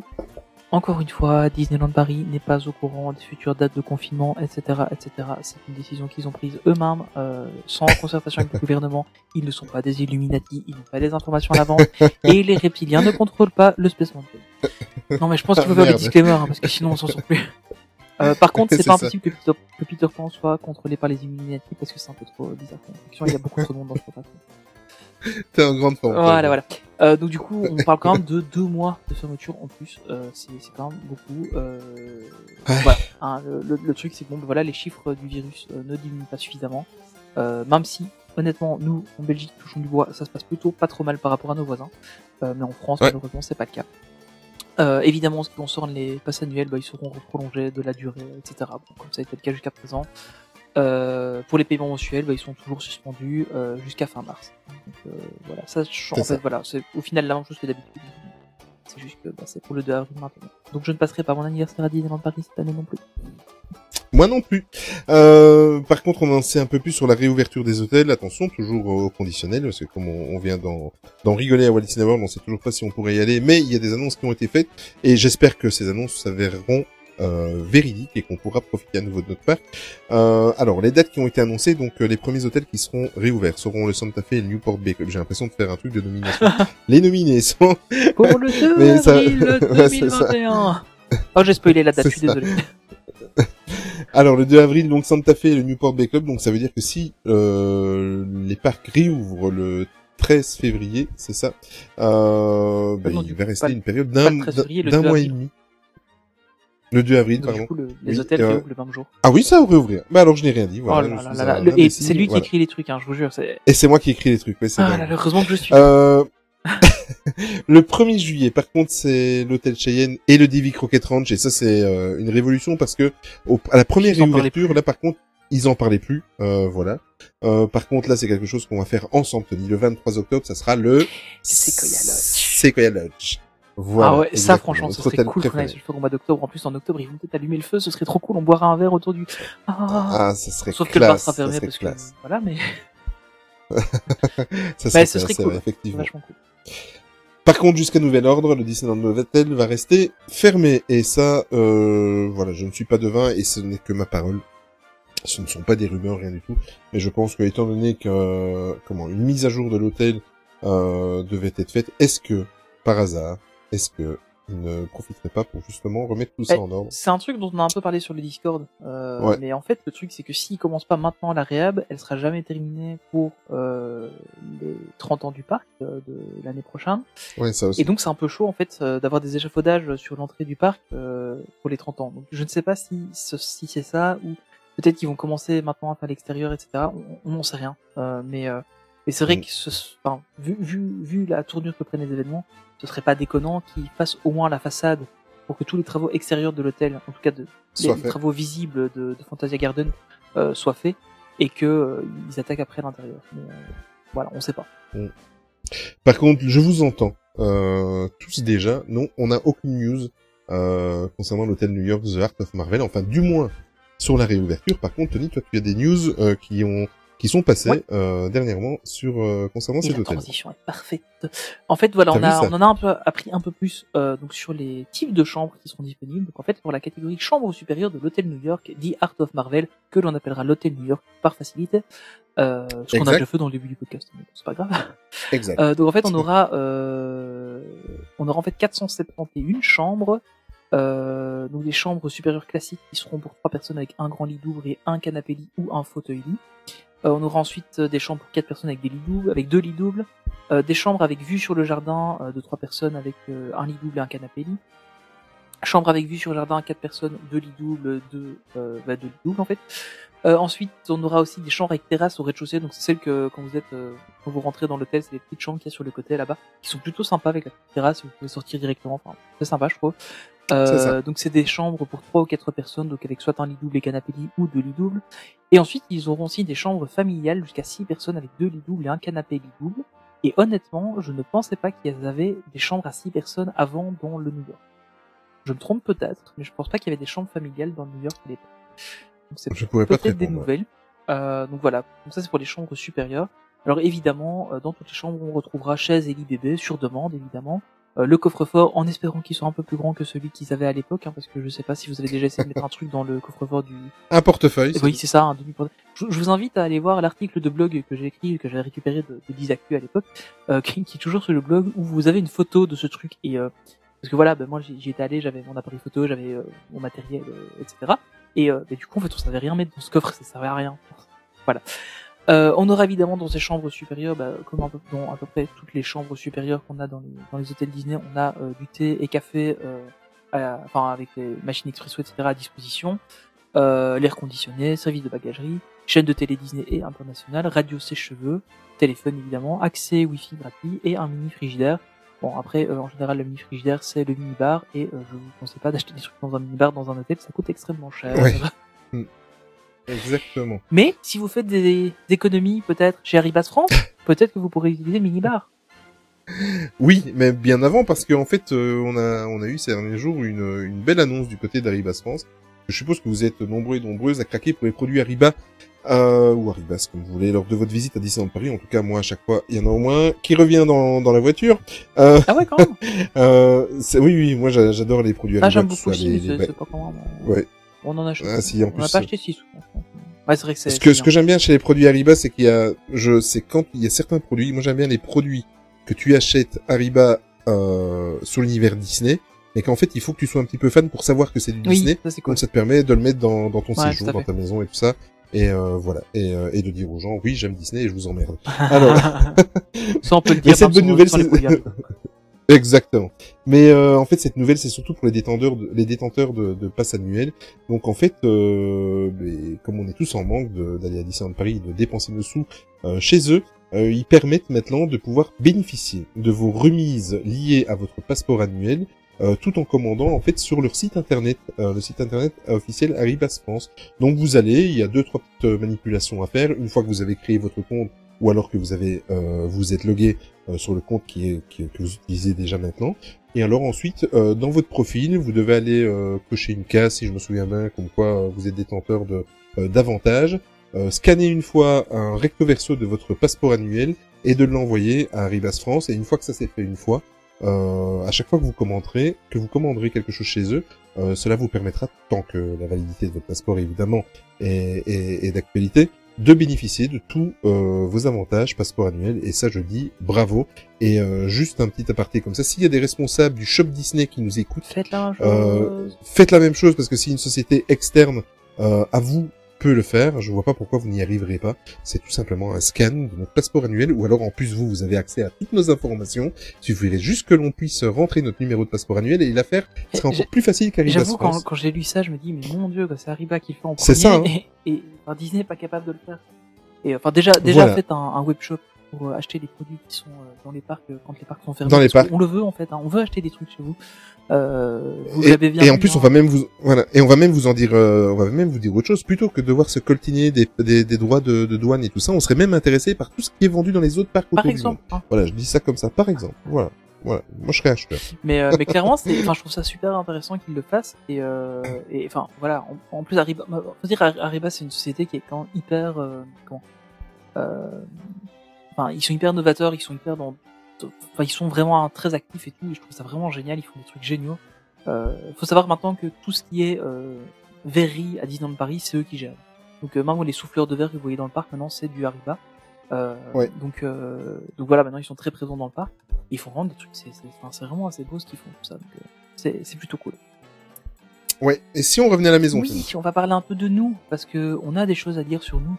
Euh, on a quelques nouveautés donc euh, sur le site Nutri T Q, hein, on s'en parlait dans le dernier dans le dernier podcast et on vous euh, rappelle encore une fois euh, parce que bah, c'est, voilà c'est vraiment euh, en, en relation avec le sujet qu'on va aborder juste après. Euh, Mini nous a fait un super article concernant les comédies musicales Disney. Euh, vous aurez aussi au moment où vous entendrez ce podcast un, un nouvel article qui aura été sorti par euh, enfin, écrit par Madeleine euh, qui en fait aura pour thème Europa Park versus Disney, hommage, inspiration ou plagiat. Et pour avoir terminé de le relire aujourd'hui euh, dans la, sa préparation pour la publication pour demain, je peux vous dire que ah il est chouette, il est il est bien cet article. Euh, donc encore une fois merci, merci à elle. Euh, on tient vraiment à vous remercier tous, euh, auditeurs, euh, participants avec nous euh, dans, à la rédaction, à la correction. Euh, on a aussi euh, maintenant euh, deux, deux personnes qui nous ont rejoints, donc Cédric que vous avez entendu euh, la, la, la semaine dernière et, euh, et Slyway. Euh, qui s'occupe maintenant de nos réseaux sociaux, euh, parce que je sais pas si vous avez remarqué, mais il y a vachement plus de stories sur Instagram et beaucoup plus de posts sur Twitter. Euh, ben c'est grâce à eux, euh, parce que ben voilà, nous, euh, comme vous savez, on a toujours un peu, de, voilà, on n'a on a pas des, des journées de, de soixante-cinq heures, donc euh, ils nous ont rejoints et c'est très très gentil à eux et on tient vraiment vraiment à les remercier. Et on tient vraiment aussi à remercier les auditeurs parce qu'on a beaucoup de messages de votre part. Euh, ah, c'est un truc de fou pour le moment. Super ouais. Bienveillant et tout, et ça nous fait vraiment un, un, un plaisir fou euh, de, de vous lire parce que voilà, c'est enfin pour nous c'est énorme, euh, on n'imaginait pas du tout à ça, euh, et donc voilà c'est c'est grâce à vous que enfin voilà c'est nous qui faisons le podcast mais c'est grâce à vous qu'on qu'on, qu'on continue à le faire et, et qu'on, qu'on fait ça avec toujours avec autant de passion et ça nous fait énormément plaisir. Euh, et donc voilà donc euh, si vous voulez discuter un peu plus avec nous, bah, nous rejoignez-nous sur le Discord, vous tapez juste discord point matrixactu point com et puis euh, vous euh, vous serez redirigé directement, vous allez sur le site, il y a, y a les liens aussi. Euh, dessus et euh, encore une fois bon, on tient vraiment à remercier euh, toute cette équipe qui est autour de nous maintenant, donc il y a Gorgzus euh, euh, qui, est, qui est Cédric, Slyway, Tiffen, Charline, Madeleine, euh, Guigui, Kémini, Marine, euh, Guillaume, euh, bah, évidemment toi aussi Olivier et, et puis euh, et, et, et puis moi du coup euh, parce que voilà on fait vraiment un truc euh, super et et voilà c'est on n'imaginait pas il y a il y a, il y a deux ans maintenant qu'on, qu'on... il va y avoir deux ans qu'on a lancé le podcast. Euh, et euh, on n'imaginait pas du tout euh, en arriver là aujourd'hui et, et ça fait vraiment plaisir, on commence vraiment à avoir une petite équipe à, à, à avoir ouais. euh, une petite euh, enfin voilà c'est je trouve ça cool et euh, on tenait vraiment vraiment à remercier bah, tous les gens qui nous, qui nous aident et puis tous les gens qui nous écoutent parce que bah, on serait pas là sans vous et, voilà ça fait très plaisir. Bon maintenant qu'on on a vu l'actualité on va passer un petit peu à la deuxième partie. Je pense qu'on a fait le tour, hein. Cette fois-ci, Tony, il y a quand même, quand même pas mal de, d'actu. Euh, ben voilà, on va passer à la deuxième partie, on va aller rejoindre nos invités qui nous attendent juste après le, le jingle. Et euh, voilà, petit rappel, la deuxième partie est consacrée aux vingt-cinq ans de présence de Disney à Broadway. À tout de suite. Be our guest, be our guest, put our service to the test. Tie your napkin around your wrist, Sherry, and we'll provide the rest. Soup is short, hors d'oeuvre, man, we only live to serve. Try the gray stuff. It's delicious. Don't believe me? Ask the dishes. They can sing, they can dance. After all this, this is France. An itinerary is never second class. Go on, unfold your menu, take a glance, and then you'll be our guest. We are guests, be our guest.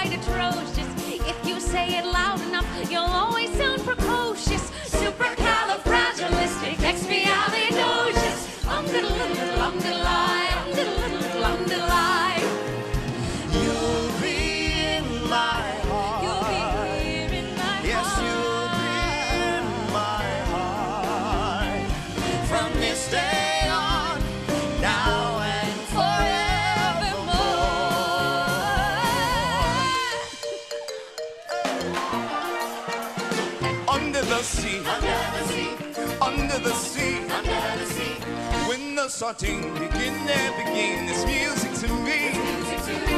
What do they got? A lot of sand.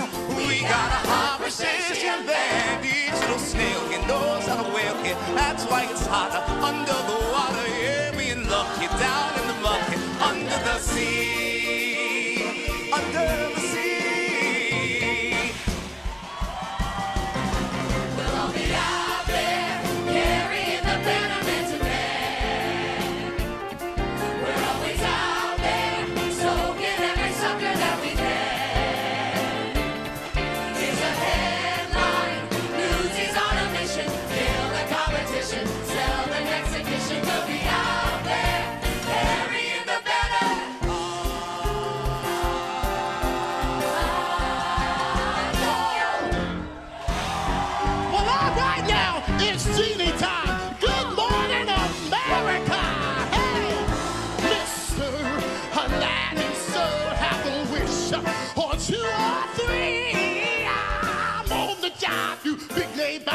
Never had a friend. Never had a friend. Never had a friend. Never, never had a friend. Never had a friend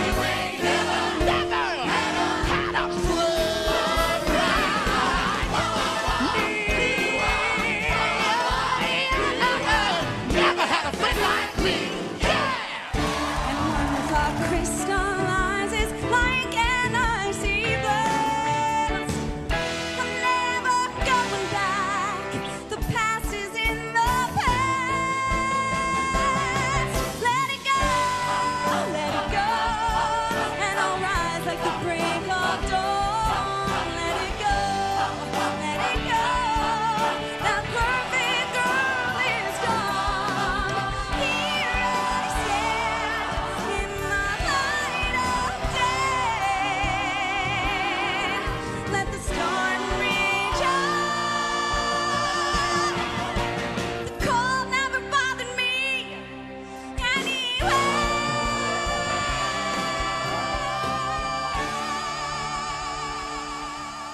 Oui, oui, on sait, le jingle était un petit peu trop long, mais avec Tony, en fait, on n'a pas eu à cœur de, de le couper, hein, Tony? Hop, hop, hop, hop, on va se calmer un petit peu. Moi, je t'ai proposé de le faire plus court, et tu ouais, m'as dit, ouais, oh, non, c'est bien, c'est des trucs. Donc, vu que t'as décidé que pour un truc qui t'intéressait, qui était des musicals, t'as fait un jingle long, quand on fera un podcast sur Star Wars, je mettrai Duel of the Fates en entier. Je te rappelle ah, qu'il non, fait dix-huit non. minutes. C'est voilà. ce que j'allais dire. Non, mais ça, tu peux pas, tu peux pas. Mais en fait, ça vous fera deux pauses musicales. Vous en avez une à la moitié du podcast et vous en aurez une à la fin parce qu'un de nos invités aura choisi la musique de fin, comme d'habitude. Comme on vous l'a annoncé en début de podcast, bah aujourd'hui, la deuxième partie, en fait, est consacrée à, aux vingt-cinq années de présence de Disney à Broadway. Euh, donc, et aujourd'hui, on va avoir, en fait, deux invités qui vont nous accompagner, euh, dont un que vous connaissez très, très bien, déjà. Et, mais on va commencer par, euh, honneur aux dames. On va commencer par Émilie. Bonjour, Émilie. Merci d'être à, à, à côté de nous, avec nous, pour ce podcast. Comment Bonjour. vas-tu ? Très bien, je suis très contente d'être là. on va te présenter un petit peu pour nos auditeurs. Bon, il y a une partie des auditeurs qui te connaissent déjà parce qu'en fait, à la base, Émilie est une de nos fidèles auditrices et euh, on a fait une petite phase de, de recrutement parce qu'on avait envie d'avoir des rédacteurs et des rédactrices sur notre site internet pour un peu le faire vivre parce qu'à part poster les posts de, de nos podcasts, il n'y avait pas grand-chose qui bougeait et tu as décidé d'écrire pour nous. Et euh, si on te reçoit aujourd'hui, Émilie, c'est parce que justement, tu as écrit un, un article, un superbe article disponible depuis euh, deux semaines, depuis dix janvier exactement, sur notre site et qui était consacré aux comédies musicales Disney. Euh, donc moi, je vous invite à aller le, à aller le lire. Euh, voilà. Donc encore merci, Émilie, d'être avec nous aujourd'hui. Et euh, surtout, j'en profite pour te remercier publiquement pour ton engagement et pour euh, pour travailler un petit peu avec nous et sur le site internet, c'est très très gentil de ta part. J'ai une petite question avant de commencer, on va la poser tout à l'heure aussi à notre invité. Euh, vu le sujet du jour, donc les, les musicals Disney, est-ce que tu as eu l'occasion une fois d'en voir euh, une vraie en, en live sur sur des planches, que ce soit à Broadway, que ce soit à Londres ou, ou ailleurs? Alors oui, bah déjà merci à vous hein, parce que c'était un c'est un vrai plaisir d'écrire cet article, j'ai appris plein de choses. Euh, j'ai vu Le Roi Lion à Londres il y a deux ans. C'était euh, c'était pendant un voyage en famille et en fait mes parents nous ont fait la surprise, mais vraiment au dernier moment, c'est-à-dire qu'on on se promenait dans Londres et puis on arrivait devant le théâtre et ils nous ont dit on a des places, on y va. Tes parents donc, veulent pas mal de génial ça. Ah, c'était une super surprise. J'ai, j'ai, mon père a une vidéo de moi en train de faire des bonds devant le théâtre. J'en pouvais étonnant. Plus. Et euh, ouais, c'était magnifique. J'ai, j'ai pleuré pendant Circle of Life tellement c'est, tout était harmonieux, parfait. Et j'espère en voir plein d'autres euh, dès que possible. Mais écoute, euh, merci beaucoup. Et on va passer à notre invité. Donc Tony, je te laisse le micro pour présenter notre deuxième invité. Notre deuxième invité, vous le connaissez déjà. Il s'agit de Jérôme qu'on avait reçu dans notre vingt-septième podcast euh, qui était consacré au Disney Cruise Line. Euh, mais évidemment, ce n'est pas que sa seule passion, même s'il en parle très très bien. Euh, donc, je vous rappelle, hein, il y a, il y a une chaîne YouTube qui s'appelle Ma Croisière Disney, euh, ainsi qu'une page Facebook aussi où il y a beaucoup beaucoup d'infos. Euh, mais tu es aussi, euh, Jérôme, euh, passionné de l'univers musical des, et euh, théâtral Disney. D'ailleurs, tu as lancé euh, récemment, enfin récemment, tu as lancé il y a une, une chaîne YouTube un, et un, aussi une page Facebook euh, qui s'appelle Broadway Canapé. Euh, bah déjà re-bienvenue à toi, merci de revenir chez nous, c'est super sympa de, de te rejoindre à nous. Euh, et puis est-ce que tu peux du coup nous en parler un petit peu plus de tout ça? Salut, salut, euh, je suis super content bah, de vous retrouver. Euh, tous les six mois, on a notre petit moment ensemble et ouais. Je m'en réjouis à chaque fois. C'est bien. Euh, ouais, je, je, alors je suis passionné de, de, de comédie musicale au départ et de Disney aussi, donc euh, voilà, euh, comédie musicale Disney, c'est, en, c'est encore un truc au-dessus. Euh, J'ai une formation euh, en comédie musicale où j'en ai fait mon métier à une époque, j'en fais encore mon métier aujourd'hui euh, d'une certaine façon. J'ai, j'ai joué dans des dans des gros gros spectacles, j'ai joué dans des plus petits spectacles, aussi bien euh, à Londres euh, qu'à Paris, qu'en Suisse, et même aux États-Unis à une époque. Voilà. Et euh, quand j'étais plus jeune, beaucoup plus jeune. Et voilà, voilà, je on parle justement de, de Disney, euh, des vingt-cinq ans de Disney on Broadway. J'ai eu la chance de voir le tout premier avec le tout premier cast quand il est sorti parce que en quatre-vingt-quatorze quatre-vingt-quinze euh, j'étais en, en année de première, euh, la première en, en France, j'étais dans une high school dans le New Jersey et je pouvais aller à New York tous les week-ends d'un coup de bus. Oh là là. C'est trop génial. Oh, le rêve. Donc, voilà. Euh, mais du coup, t'as déjà répondu à la question qui était ouais, est-ce que t'as déjà eu l'occasion d'en voir une? Mais oui, t'as vu la première, donc c'est. Euh... J'en, j'en ai vu pas, j'en, ouais, j'en ai vu pas mal des Disney, euh, ouais, ouais. Donc, en fait, moi, la, la, la toute première, bon, on en parlera peut-être tout à l'heure, mais oui, euh, j'ai vu La Belle et la Bête. Alors moi, au départ, c'était tout con, c'était même pas, c'était euh, Disney ou quoi que ce soit. Pardon. C'est simplement que j'adorais la série Happy Days. Je sais pas si vous connaissiez. Ah oh, oui, ouais. Excellent. Et en fait, le, le papa euh, dans Happy Days, bah, c'était le papa de Belle dans dans La Belle ah, et la Bête à Broadway. Donc voilà, je suis allé voir en fait Tom Bosley et euh, uniquement pour ça au départ, puis je suis tombé sous le charme de ce spectacle. Ah, mais c'est écoute, c'est, c'est une très très belle transition parce que voilà, mais La Belle et la Bête, ça fait partie de, c'est le tout premier musical qui a été joué à, à Broadway. Euh, voilà, on va faire une un petit avant-propos euh, avant de commencer et vraiment rentrer dans le sujet. Euh, ben voilà, comme d'habitude, et Tony euh, en rigole à chaque fois un petit peu quand je prépare les podcasts. Quand je me lance dans un sujet, je voilà, je, je suis complètement aveuglé. Et après, je me rends compte qu'en fait, le sujet est un petit peu trop long à aborder pour un seul podcast. Euh, donc oh, oui. j'ai, ouais, oui, voilà.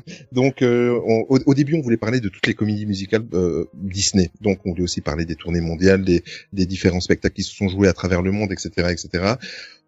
je me suis recentré sur Broadway. En plus, ça tombe bien. Il y a quelques mois d'ici, ils ont fêté leurs vingt-cinq ans. Donc, ça tombe parfaitement bien. Et ben, ça sera l'occasion de, de réinviter euh, nos invités pour euh, d'autres podcasts, pour parler d'autres branches de, des, des comédies musicales Disney, que ce soit celles qui se déroulent dans les parcs ou à l'extérieur ou, ou, ou sur, même sur la Disney Cruise Line. Parce qu'avec euh, avec notre ami Jérôme, on a appris qu'il y avait quelques spectacles de comédies musicales euh, qui étaient vraiment pas mal en plus, parce que j'ai été en voir quelques-unes depuis euh, sur, euh, sur, euh, sur les réseaux sociaux et les autres... Euh, vidéos qu'on peut trouver sur internet. Euh, alors, on ne va pas faire, on, on va surtout se concentrer en fait sur l'histoire de de, de ce Disney on Broadway. Euh, On va pas faire une analyse de chaque spectacle. En tout cas, euh, nos invités, j'aurais laissé carte blanche pour qu'ils puissent euh, faire leurs petites notes et tout ça, parce qu'ils sont un peu plus expérimentés que nous dans ce domaine-là. Donc euh, voilà, ils ont carte blanche. Ils, ils interviennent quand ils veulent. Vous intervenez quand vous voulez. Euh, donc euh, Voilà, on va on, on va commencer déjà. Je vais faire euh, une mise au point euh, parce qu'à mon avis, ça va être vite. Euh, on va vite se foutre de moi sur le, le Discord ou sur les réseaux sociaux. Donc, je dois bien l'admettre et que même si je n'apprécie pas l'homme, Disney, en, euh, Disneyland Broadway est en grande partie donc euh, présente sur Broadway grâce à, à mon ennemi Michael Eisner. É- écoutez bien ça, délectez-vous de ce moment. On a quand même proposé un de ces jours que vous fassiez un épisode de podcast où Olivier nous explique tous ses griefs contre Michael Eisner. D'accord, ok. Oui, parce qu'il a quand même apporté de, de grandes choses, euh, je dois le reconnaître, à, à Walt Disney euh, Company, mais voilà, il a, il a quand même fait euh, beaucoup de mal euh, en coulisses. Mais bon, bref, ça c'est autre chose. Mais tu as raison, ça sera euh, le thème d'un podcast, c'est prévu. En tout cas, il y a encore rien de daté, mais c'est noté dans mes, dans ma wishlist de podcast à, de podcast à faire. Euh, le spécial Michael Eisner est prévu. Donc tu vois, tu as mis le doigt sur quelque chose qui est, euh, qui est déjà prévu. Euh, ceci dit, euh, il est temps de rentrer dans le vif du sujet, Tony. Donc euh, je te laisse euh, commencer un petit peu, faire euh, une petite euh, euh, une mise au point concernant justement Disney on Broadway. Et juste avant de faire cette mise au point, je tiens à dire que je n'ai jamais vu aucune comédie musicale euh, et que c'est un univers que je découvre. Donc euh, voilà, soyez indulgents s'il y a des choses que que j'ai pas l'air de connaître, parce que je connais vraiment pas cet univers-là et euh, ça m'intéressait pas spécialement. Là maintenant, j'ai commencé à en regarder un petit peu. Euh, j'ai, enfin, juste pour vous donner euh, l'info, j'ai même pas vu Hamilton qui est sur Disney plus. Hein. Oh voilà, là là. Euh, voilà mon niveau en voilà. musical. Je sais. Il faudra faire attention, c'est-à-dire que si tu parles pas anglais à son pour, enfin. Mm. Il y, y a plusieurs choses. Déjà, l'anglais, c'est du rap, ça va super vite. C'est ça. Euh, oui. le, le spectacle est magnifique, hein. C'est, c'est juste génial, mais c'est du rap. Euh, sur Disney+, en plus, il n'y a, a pas de sous-titres en français, si je ne m'abuse. C'est ça, tu as raison. Pas fait. Donc voilà, c'est un petit peu costaud. Pour. Il ne faut pas introduire quelqu'un à la comédie musicale avec Hamilton. Okay. Je pense que c'est justement pour ça qu'ils n'ont pas fait de sous-titres en français. Il y a tellement de, de jeux de mots, de double sens et de, et de triple lecture dans le texte en anglais que je crois que c'est tout simplement pas traduisible en fait. Et, et ben, et ben, détrompe-toi parce que la version allemande arrive dans quelques mois. Ah oui. L'adaptation est faite et je demande à voir. Et surtout écouter ça en allemand parce qu'à mon avis, ah bah moi aussi, oui. Ça c'est sympa. Comme quoi. Après en anglais je me débrouille, donc euh, peut-être que je la regarderai euh, à l'occasion, mais euh, enfin voilà. Donc comme ça on s'est mis au point. Je ne suis pas du tout un expert en comédie musicale. Euh, on fera euh, vraiment les malins quand on fera du Star Wars, ok. Je te prends, je... ok. Okay. Voilà. Donc euh, voilà, donc Disney on Broadway en fait c'est une euh, branche de la Walt Disney Theatrical Production Limited, euh, qu'on appelle aussi Theatrical, Theatrical Group, c'est un peu plus court. Euh, fin deux mille dix-neuf, ils ont fêté leurs vingt-cinq ans d'existence, euh, mais l'histoire de cette magnifique aventure a débuté euh, bien avant tout ça. Euh, c'est en dix-neuf cent soixante-dix-neuf qu'une tentative a été faite euh, avec Blanche-Neige et les Sept Nains. Euh, au célèbre Radio City Music Hall, euh, mais le show euh, n'a pas laissé une très grosse trace euh, dans le paysage de l'histoire de Broadway. Donc bon, voilà, hein, euh, c'est malheureusement ça marche pas toujours pour Disney du premier coup. Euh, donc en fait tout est, est ensuite réellement parti d'un article du, d'un, qui a été euh, publié dans le New York Times, euh, qui a été écrit par euh, le journaliste Frank, Frank Rich, euh, que Michael Eisner euh, et Jeffrey Katzenberg ont découvert le, le matin. Euh, donc voilà, donc on, on sait que même ces gens-là lisent la presse, donc c'est, c'est intéressant de le savoir. Je suppose qu'on entend tous les gros P D G lisent la presse, mais bon. Et euh, dans cet article, en fait, le journaliste demande à la Walt Disney Company carrément de produire euh, La Belle et la Bête sur scène. De pas mal, je trouve, hein, de, un journaliste comme ça qui, qui dit ça. Euh, je trouve ça plutôt sympa. Ouais. Voilà, c'est ça, c'est, c'est, c'est plutôt sympa, quoi. Donc euh, Eisner et Katzenberg en fait euh, contactent dans la foulée euh, George Ives, euh, qui était à l'époque directeur de la branche californienne du syndicat des comédiens de théâtre. Euh, En fait, il conseille de, de, de contacter en fait un certain Frank Young euh, et théâtre euh, Theater Under the Stars à Houston, euh, à Houston pardon. Euh, et en fait voilà, donc la comédie en fait se monte assez rapidement. euh, et c'est une coproduction Disney euh, donc euh, et, euh, et, Thea- et Theater Under the Stars euh, et les Joies Houston du vingt-huit novembre euh, au vingt-six décembre mille neuf cent quatre-vingt-treize. Donc euh, c'est ça s'est monté quand même super rapidement après la sortie du film, euh, c'est quand même assez impressionnant. Euh, le spectacle est un énorme succès, c'est accueilli euh, très positivement par la critique, euh, ce qui pousse évidemment euh, l'entreprise Disney donc euh, à présenter euh, plus, le plus rapidement possible en fait La Belle et la Bête à Broadway. Euh, ils arrivent à trouver en fait un lieu euh, pour le dix-huit avril mille neuf cent quatre-vingt-quatorze au Palace Theatre, euh, et donc le show y est joué pour la première fois à ce moment-là. Le show sera ensuite euh, déplacé en mille neuf cent quatre-vingt-dix-neuf au alors là par contre au Lundfontein Theatre. Il y a juste en face. C'est, ah, voilà. Tu traverses là, tu traverses bon, euh, Times Square, c'est de l'autre côté, c'est, c'est, c'est à, à deux cents mètres. Ok, voilà, comme quoi, pas très loin. Euh, et donc la mise en scène en fait était de, de Robert Jess Ross, euh, la musique évidemment d'Alan Menken. On présente encore ou c'est bon? Je crois qu'on en a parlé assez souvent d'Alan Menken. Oui, il y a, y a un petit paragraphe consacré, consacré après, oui. Oui, en, en plus, oui. Euh, et euh, Howard Ashman et, en, et ainsi que de Tim Rice, euh, qui est en fait le chorégraphe. Euh, et pardon, la chorégraphie pardon a été faite par Matt West. Euh, la dernière représentation de ce show aura eu lieu le vingt-neuf juillet euh, deux mille sept. Il y aura quand même eu cinq mille quatre cent soixante et un représentations de ce spectacle. C'est incroyable quand même.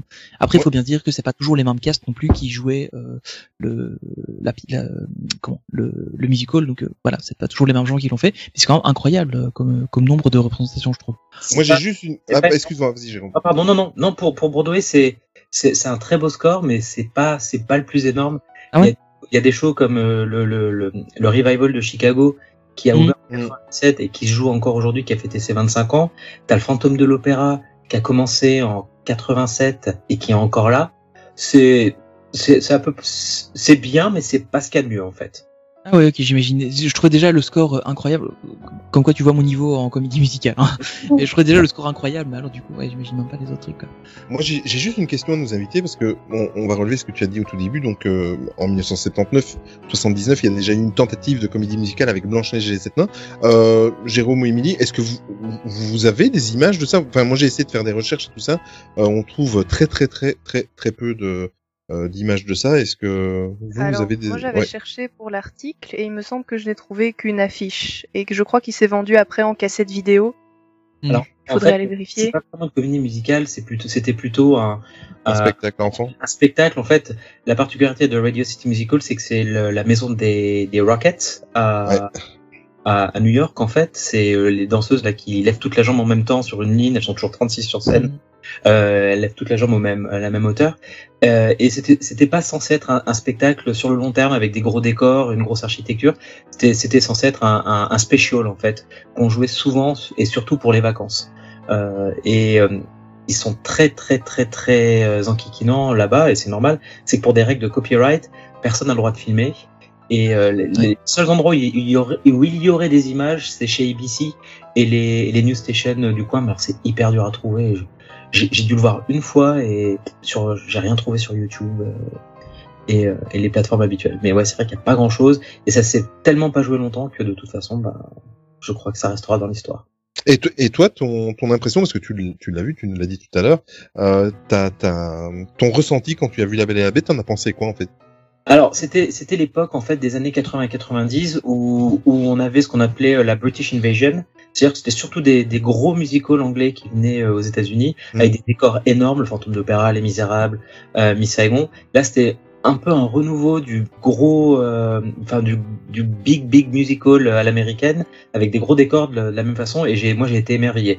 C'était un Je me souviens du château de la Bête quand elle chante son, son air à la fin du premier acte qui tournait dans tous les sens. C'était, c'était oufissime. J'ai, enfin voilà, je, j'ai encore la cassette, oui, parce qu'il y avait des cassettes euh, que j'avais acheté, euh, que j'avais acheté au foyer pendant pendant l'entracte. Euh, ouais, j'en avais pris plein, plein, plein les yeux. Et j'avais été un petit peu déçu quand ils l'ont bougé au Lundfontein euh, juste après parce qu'ils l'ont, euh, ils ont rétro, le, la, la scène. La scène du palace est immense, les cintres, le... tout est immense dans ce théâtre. Et quand on passe au Lundfontein qui est beaucoup plus petit, bah, ils ont dû réduire la taille du château, réduire pas mal de décors. Et ça m'avait pas laissé sur ma faim, euh, parce que j'avais vu, euh, j'avais vu Tony Braxton euh, de, dans le spectacle, mais ça m'avait un peu euh, fait, ça m'a fait un peu, un peu bizarre.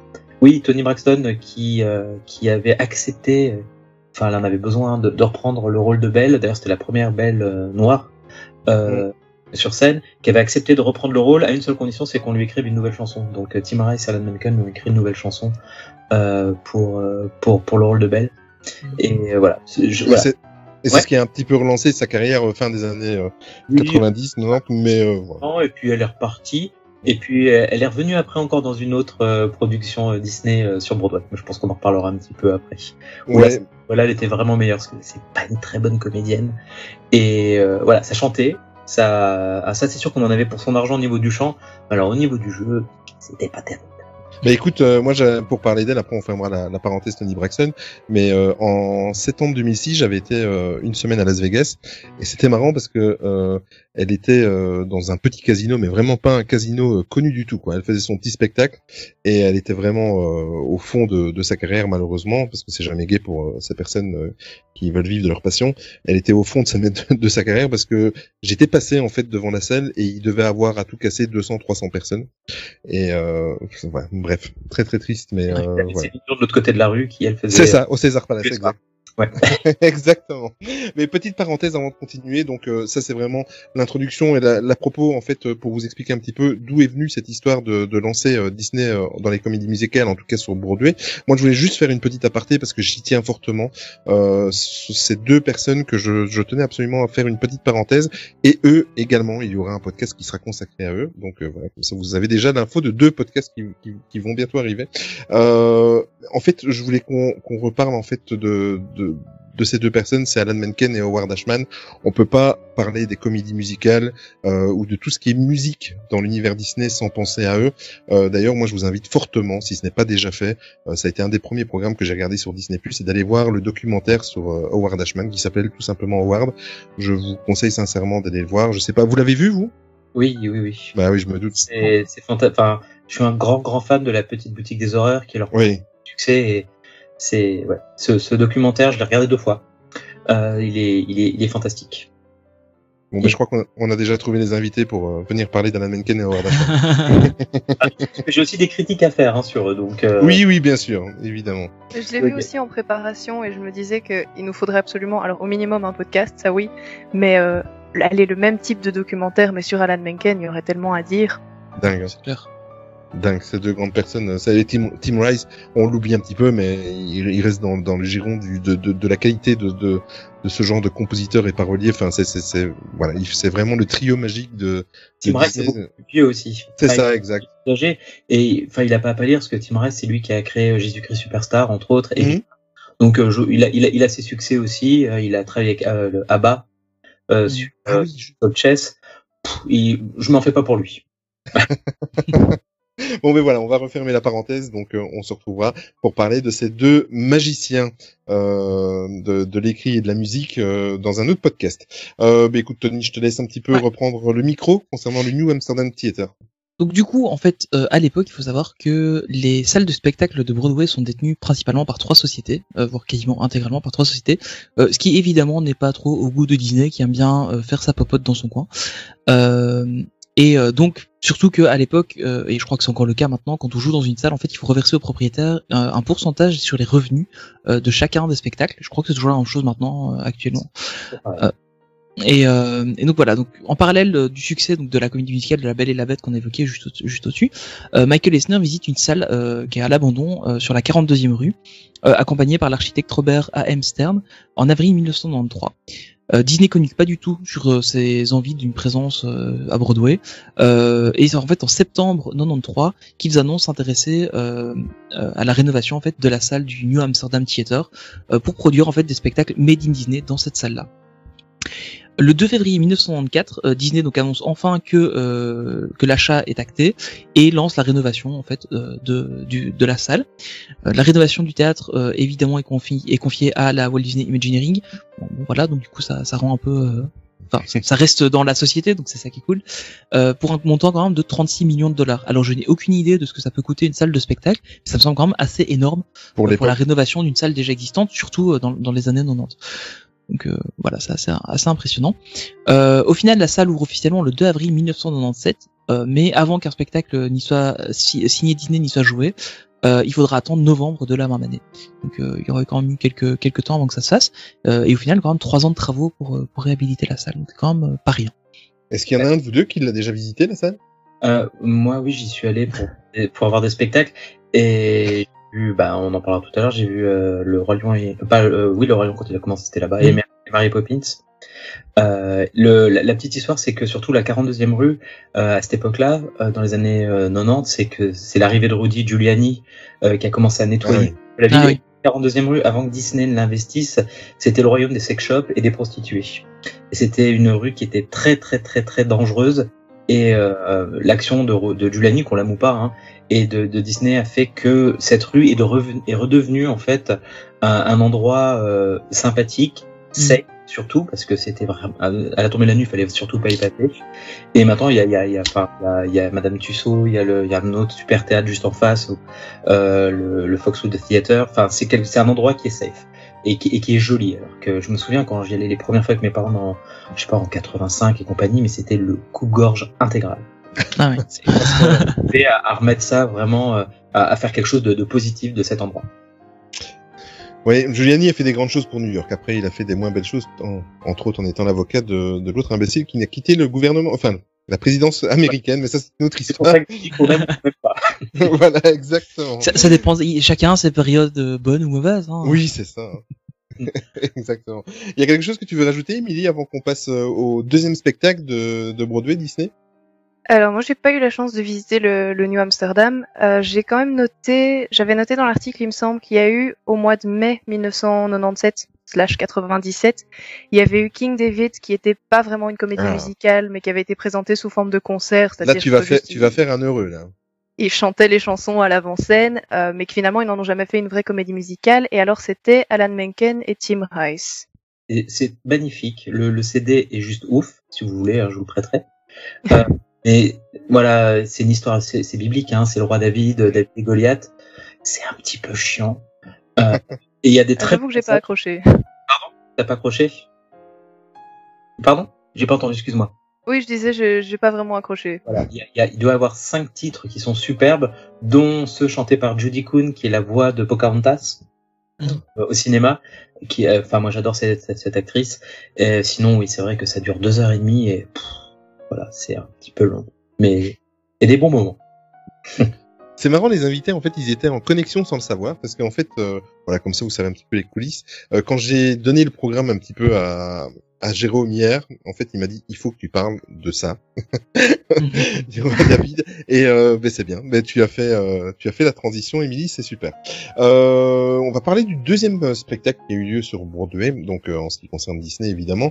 Euh, ce n'est autre que Le Roi Lion. Euh, mise en scène par Julie Taymor.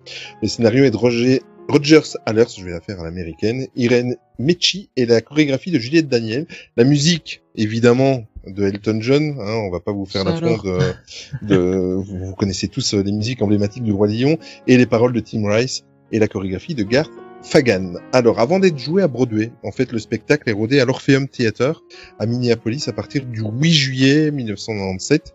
Euh, et là, il n'y a pas fallu avoir deux, trois jours, ça a été un succès total et le spectacle a été immédiatement, enfin dans, dans la mesure du possible, il a été déménagé directement au New Amsterdam Theater à partir du dix octobre de la même année.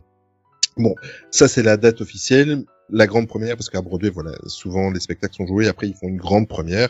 La grande première, en fait, est réellement datée au treize novembre dix-neuf cent quatre-vingt-dix-sept, mais le spectacle était déjà joué depuis un mois. Euh, alors, neuf ans plus tard, en juin deux mille six, le spectacle est déplacé au Minskoff Theater. Euh, Jérôme, au niveau géographie, ça se situe loin du New Amsterdam. Le Theater, il est, il est, il donne sur, euh, il est juste à côté du Marquis Theater, du Marquis Theater et Marquis Hotel de Marriott, et sur euh, Times Square. Et pareil, euh, ils ont dû faire euh, trois cents mètres. D'accord. Oui, c'est vrai que c'est pratique. C'est, euh... Oui, c'est ça. Les décors ont pas besoin de déboucher très loin, quoi. Après, il faut en général les refaire pour se réadapter à la nouvelle salle. Broadway est très très ramassé en fait. Hein. Ça qui est génial. Ouais. Sur... Oui, c'est que à vingt-trois heures quand tous les spectacles se terminent, ben il y a tout le monde qui se retourne sur, qui se retrouve sur Times Square parce que tous les théâtres sortent en même temps ouais. quasiment, et tout le monde se retrouve au même endroit et c'est une ambiance assez particulière qui est vraiment très très très sympa. Et en fait, le, le spectacle est déplacé donc au Minskoff Theater pour laisser de place à, à Mary Poppins, qu'on, dont on parlera tout à l'heure, mais ça c'est une autre histoire. Et euh, bah, évidemment, Le Roi Lion, c'est la comédie musicale de tous les records. C'est la première mus- comédie musicale que j'ai découvert en préparant le podcast à avoir dépassé le milliard de dollars. C'est vrai que c'est un petit peu comme Tony disait, c'est, c'est, c'est très difficile à, à faire, un, à, à avoir un jugement pour nous qui sommes un petit peu... Euh, plus loin de cette branche de Disney, de cette passion. Donc je sais pas, milliards de dollars, maintenant c'est courant, Jérôme, ou pas ? Ça, ça arrive avec des spectacles comme le, le Fantôme de l'Opéra, Les Misérables et Mamma Mia. Des grands classiques, quoi. Gros, okay. gros, mais euh, c'est, c'est vrai que ce spectacle, ça a été un, un, un ovni, on n'avait jamais vu ça. Enfin, Disney a eu tellement une bonne idée d'amener euh, Julie Taymor euh, sur le projet euh, que... Mm. que c'était pas du tout ce à quoi on s'attendait. La Belle et la Bête, c'est presque une retranscription du, du, du dessin animé. Enfin, on retrouve la même chose. Les, les personnages ressemblent aux personnages dans le, dans le dessin animé. Là, on a de, des, des marionnettes japonaises, on a de, des chants sud-africains.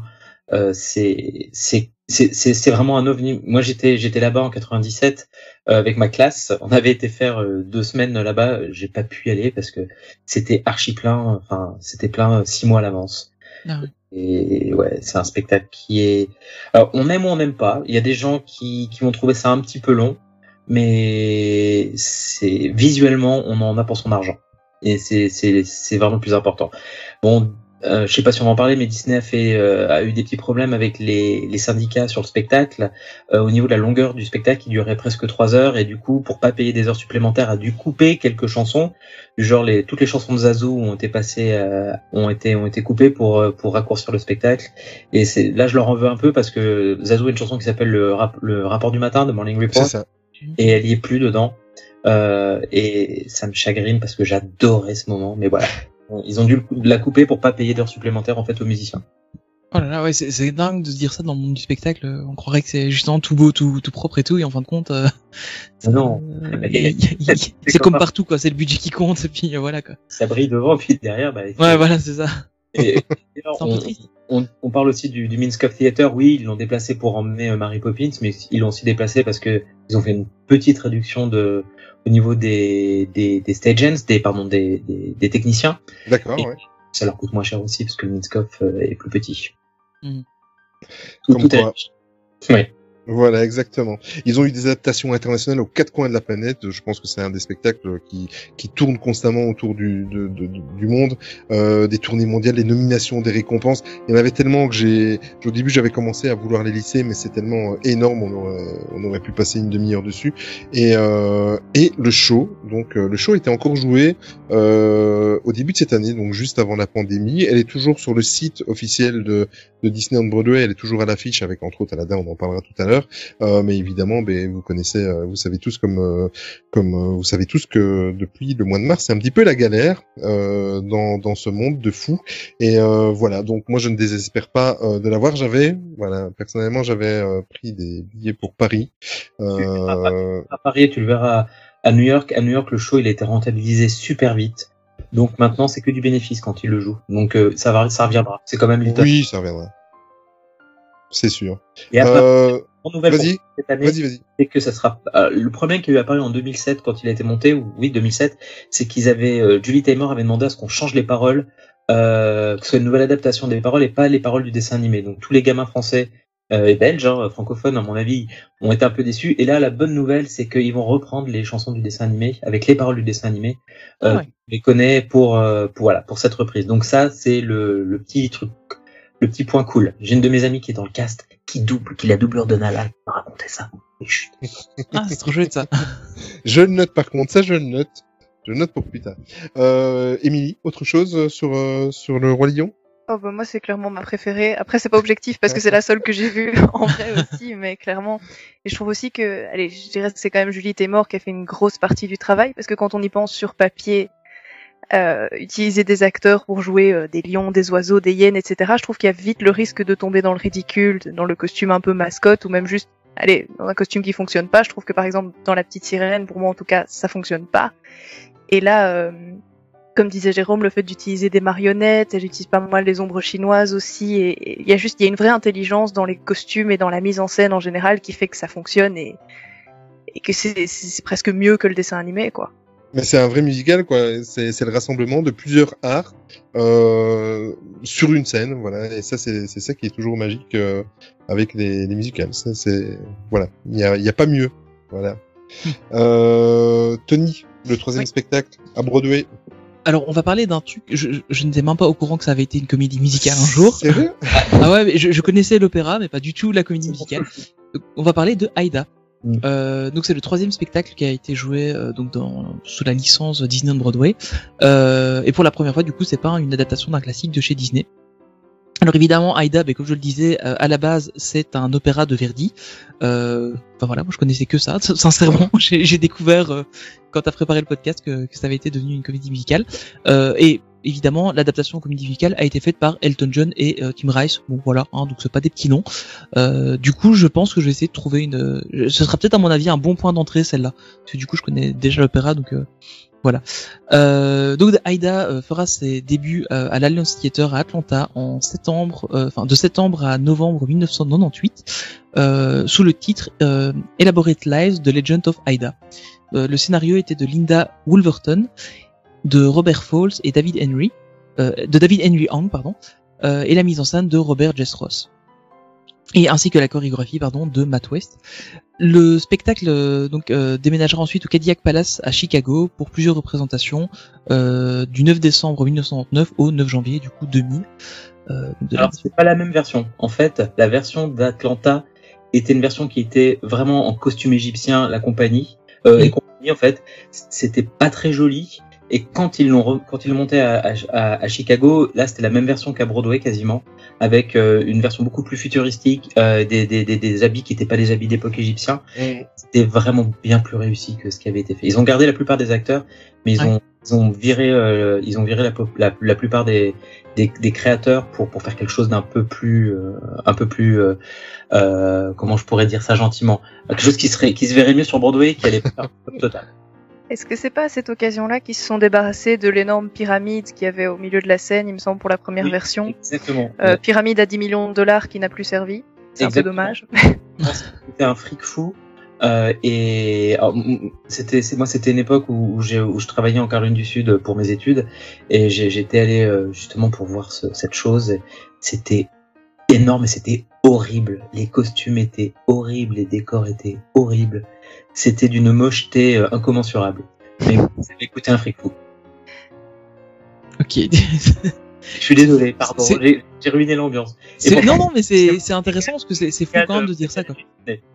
Donc, euh, c'est la, la, la petite histoire aussi derrière ça, c'est que ça a été tellement, ça, ça, ça, ça a tellement pas bien marché qu'ils ont sorti derrière, avant de lancer à Broadway à Chicago, ils ont lancé un C D de, de Aïda avec les Spice Girls, avec euh, ça, oui. les chanteurs du moment.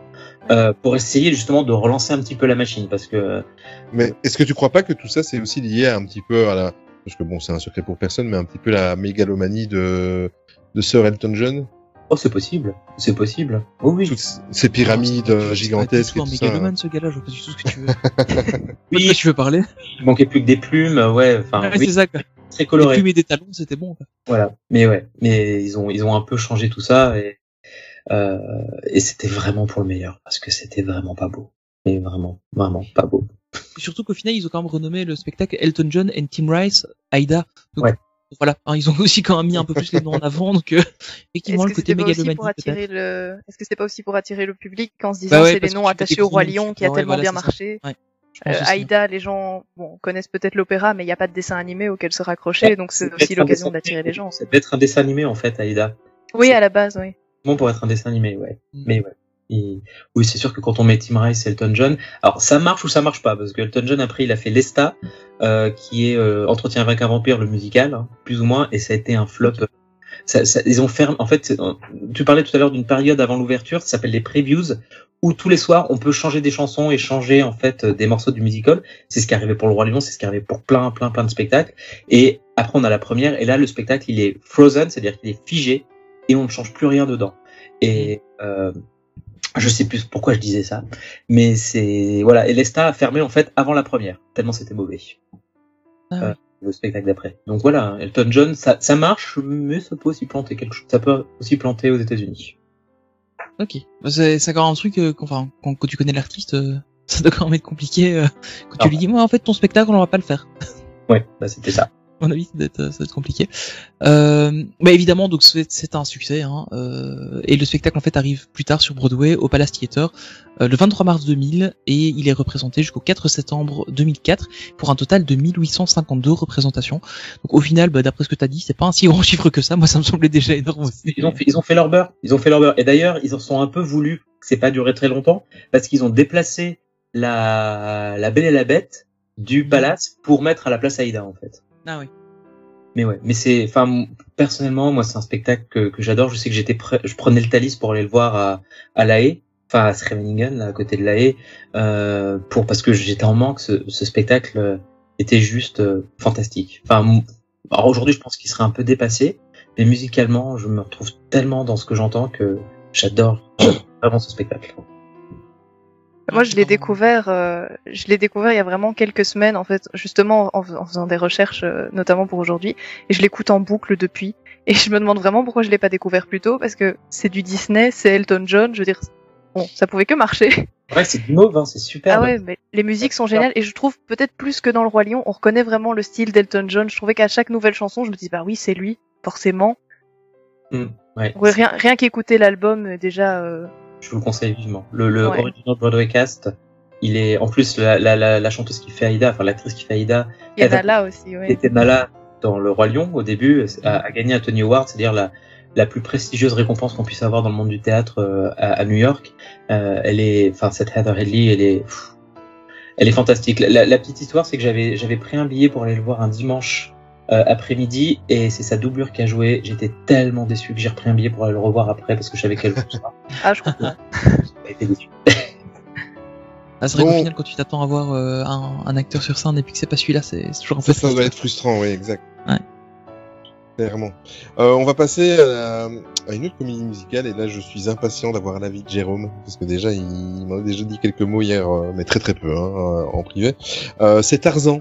Donc, qui est le, la comédie musicale qui a, qui a été jouée là, sur le plus court laps temps. Voilà. C'est mauvaise langue, mais euh, le, c'est, il est arrivé, en fait, le, le spectacle est arrivé le dix mai en deux mille six. Euh, donc, Tarzan sur les planches de Broadway avec euh, au Richard Rogers Theater. Par rapport à, à Broadway, toujours j'aime bien parce qu'il y a le petit point euh, location euh, avec Jérôme. C'est, c'est vraiment, c'est, c'est tout petit, hein, le, et, le Broadway. Donc, oui, c'est toujours dans le même quartier, là. On est toujours dans un dans dans dans les trois cents à trois cents mètres là de de du Roi Lion et de la quarante-deuxième rue avec Mary Poppins. Mmh. Ouais. Bon, ils se sont pas pris la tête, donc le show est une adaptation pure et simple du classique de chez Disney, donc qui était sorti sept ans plus tôt. Euh, les musiques sont évidemment euh, de Phil Collins, hein, on va pas vous faire l'affront de la bande originale du de l'animé. Euh, c'est un scénario de David Henry Hwang, donc vous voyez, il y a souvent les, les noms dans l'univers Disney des musicales reviennent souvent, hein, donc euh, euh voilà, la mise en scène de Bob Crowley, donc on a déjà parlé tout à l'heure, et la chorégraphie a été confiée à Meryl Tankard.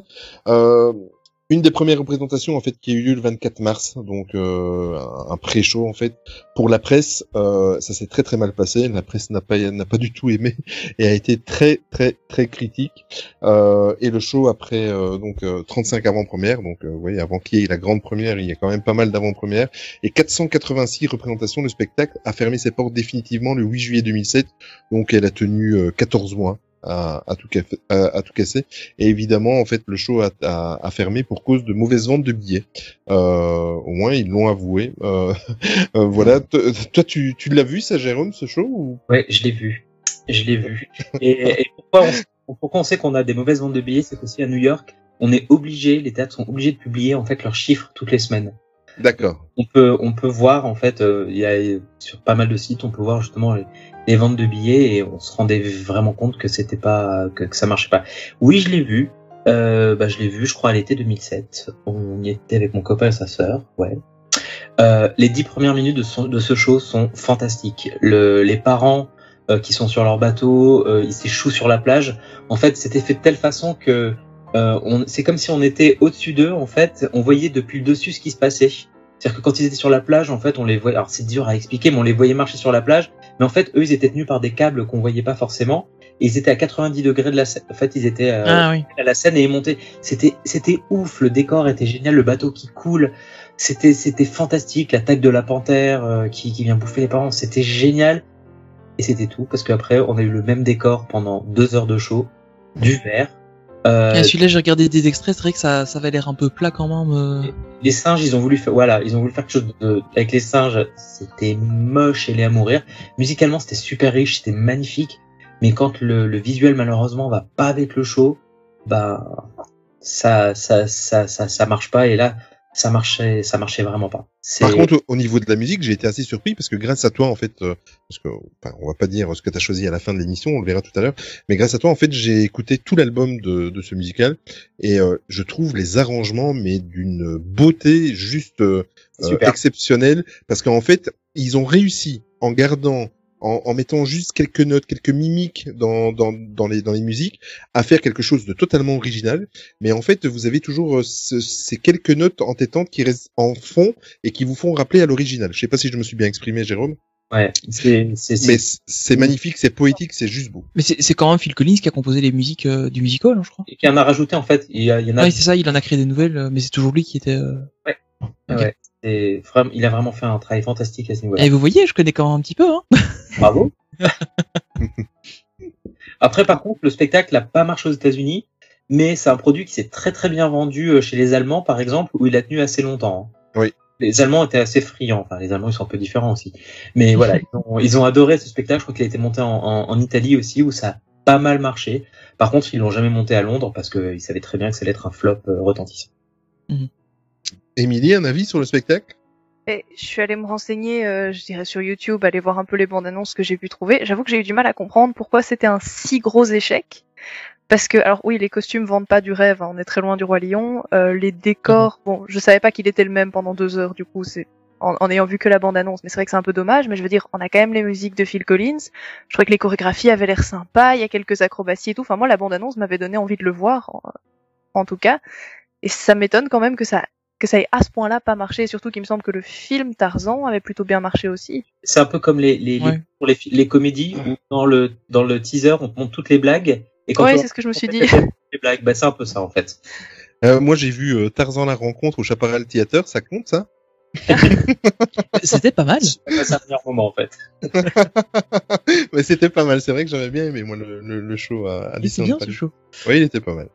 Euh, Tony, oui. le, le suivant. On va parler de Mary Poppins. Ah. Et en fait, c'est un peu un cas à part dans l'histoire des comédies musicales euh, Disney à Broadway, parce qu'en fait, la comédie musicale, avant de s'installer à New York, a été d'abord jouée à Londres, ce qui, au final, c'est pas choquant, hein, vu que euh, l'histoire de Mary Poppins se passe à Londres, pourquoi pas.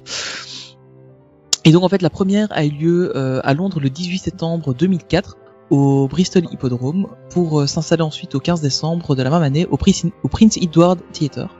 Euh, alors encore une fois, je connais pas du tout les théâtres à Londres. Hein, je, je, c'est, un énorme, je... c'est un énorme théâtre en fait qui est au bout de la Shaftesbury Avenue, qui est une rue où il y a énormément de théâtres. À... Ah bah alors oui, je l'ai vu. Parce que je suis, enfin quand je suis allé à Londres, c'est, enfin du coup, je, je, voilà, n'étant pas du tout fan de comédie musicale à la base. T'as vu Harry Potter ou pas ? Non, j'ai pas vu. C'est juste derrière le théâtre où il y a Harry Potter en fait. Ah ok d'accord. Ouais bah du coup ouais c'est dans ce coin-là, euh... enfin ouais dans le coin où il y a tous les théâtres à Londres en fait. Ouais. Et donc en fait, au vu du succès de la production euh, britannique, la version américaine euh, à Broadway s'est installée à partir du seize novembre deux mille six au New Amsterdam Theater. Euh, le scénario, pardon, le scénario était de Julian Fellowes, Fellows, je, Fellows. Fellows, je pense. Hein.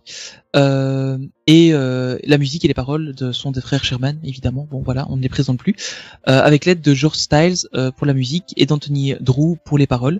La chorégraphie euh, a été faite par Matthew, Bo- euh, Matthew Bourne et euh, Stephen Meir. Euh, la dernière représentation de, de ce show donc, a, été, a eu lieu le trois mars deux mille treize euh, afin de réaliser une rénovation du théâtre euh, pour laisser place ensuite euh, au spectacle euh, Aladdin. Voilà, donc, euh, quand même une, une belle petite vie euh, au final euh, ce spectacle.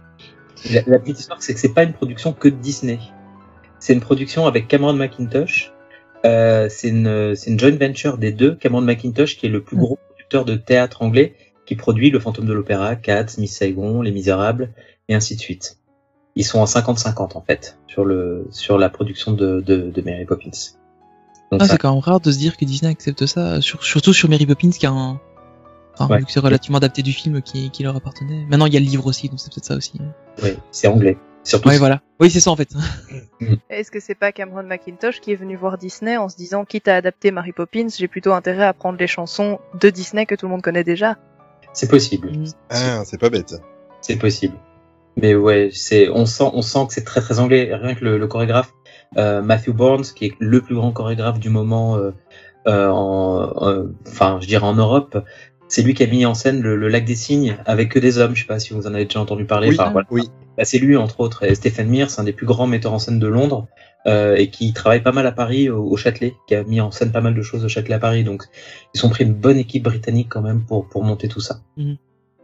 Avec, euh, dans leur idée aussi, alors, au niveau du, alors, je sais pas si vous allez en parler, mais au niveau du casting, il y avait deux filles, euh, en finale pour le casting. Une de quarante ans et une de vingt-deux ans. Et jusqu'à la dernière minute, ils ne savaient pas s'ils allaient faire une Mary Poppins plus proche de la quarantaine ou une Mary Poppins plutôt proche de la vingtaine. Et ils ont fini en fait euh, avec une Mary Poppins de vingt-deux ans, Laura Michelle Kelly. Euh, pour pour pour euh, et voilà, maintenant c'est c'est c'est ancré comme ça. Mary Poppins est dans la vingtaine. Je suppose que tu l'as vu. Je l'ai vu à à Londres quand ça s'est monté. Et je l'ai vu à New York après, où ils avaient rajouté quelques petits décors, mais sinon le, le spectacle restait le même. Et j'ai eu vachement de chance, c'est que le Bert original, c'est-à-dire qu'il, qu'il a fait à Londres et aussi à New York, euh, j'ai passé deux semaines avec lui sur un bateau Disney, bah, en mars dernier. Euh, il était sur le bateau pour faire des, des conférences et des spectacles, et c'est quelqu'un d'hyper sympa et qui nous a raconté ses phobies, parce qu'il y a des, il y a des, des, des moments de grand vertige dans Mary Poppins pour le rôle principal. Euh, entre Mary Poppins ah, qui vole au-dessus de l'audience et lui qui fait des claquettes dans le cadre en fait de la scène, mais la tête en bas, c'est-à-dire qu'il est à à quinze mètres perché en train de faire des claquettes, mais la tête en bas, donc il fait des claquettes sur le plafond.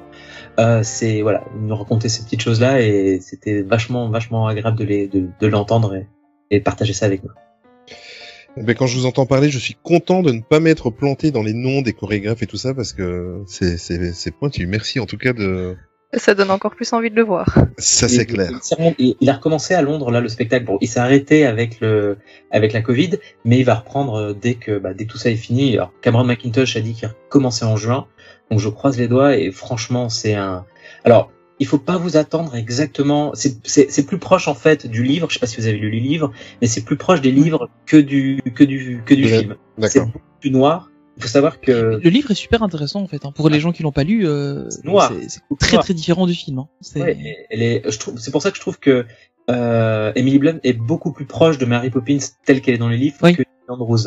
Euh, elle est un peu bitchy, moi j'aime bien. J'aime ouais. beaucoup. Ouais, ouais c'est vraiment ça. Il y a la némésis de, il y a la némésis de Mary Poppins qui est missus Andrews, qui était la nounou du père de, de Jane et, et Michael, et ça, ça rajoute, ça rajoute énormément de choses. C'est beaucoup plus noir, c'est beaucoup plus précis, ça va beaucoup plus loin dans la psychologie de, de Winifred Banks, la, la mère des enfants.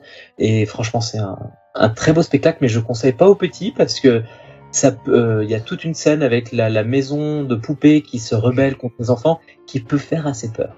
Et justement, tu réponds à ma question parce que j'avais, j'avais vu que qu'au début, Mary Poppins avait été interdit au moins de trois ans, disant que le show était trop effrayant pour les petits, et j'ai cherché plein d'extraits, et vraiment, je voyais pas pourquoi.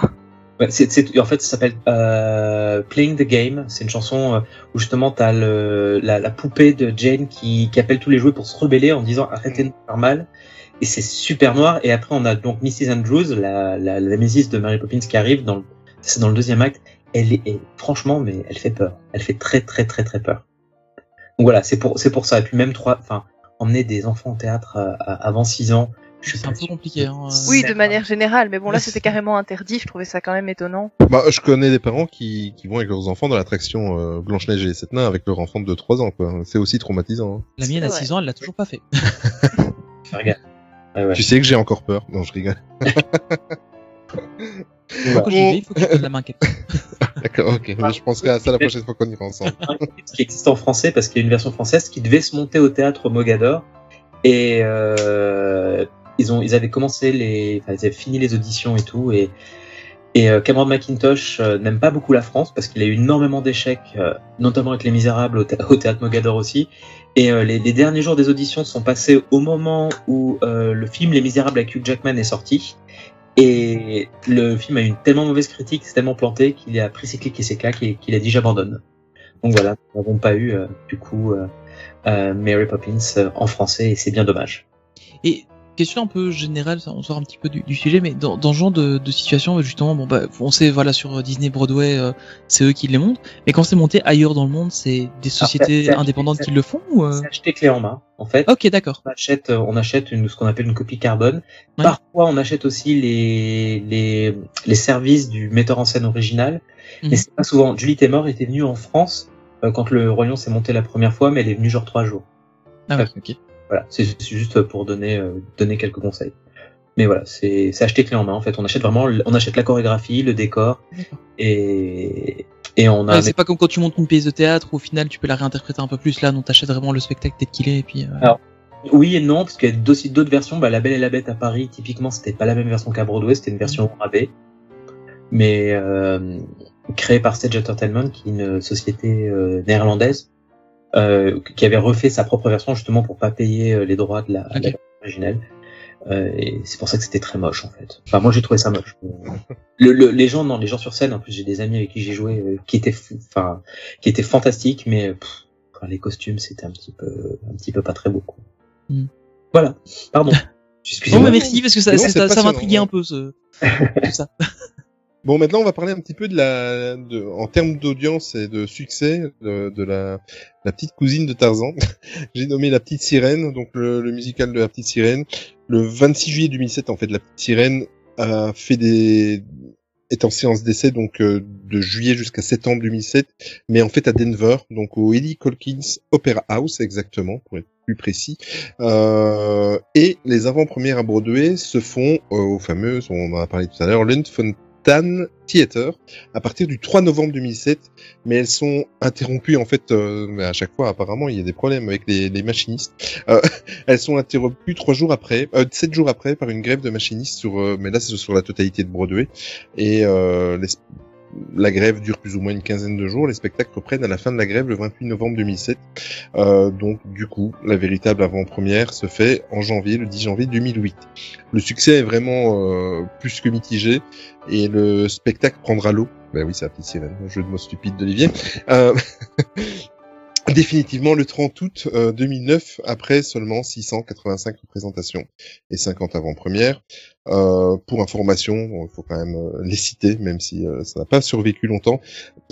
Pardon. Le scénario était de Doug Wright, la musique de Alan Menken, évidemment, les paroles évidemment de Howard Ashman et Glenn Slater, et la chorégraphie de Stéphane Mea. Euh, ton avis, Jérôme, sur euh, cette euh, comédie musicale qui aurait pu, euh, à la limite, euh, euh, ne pas exister parce qu'elle n'a pas marqué, euh, elle n'a pas marqué les foules. Est-ce que vous savez comment La Petite Sirène avançait sur scène ? Non, du tout. Avec des rollers. Petit chariot. Des roulettes, oui. Mais okay. non. En fait, tous les poissons avaient dans leurs chaussures, c'est comme les chaussures des gamins, vous savez, qui ont des petites roulettes ouais. pour avancer. Bah, c'était comme ça. C'est, c'est, c'est une interprétation, hein. C'est une ouais, vision artistique du metteur en scène. Bien sûr, c'était une vision artistique.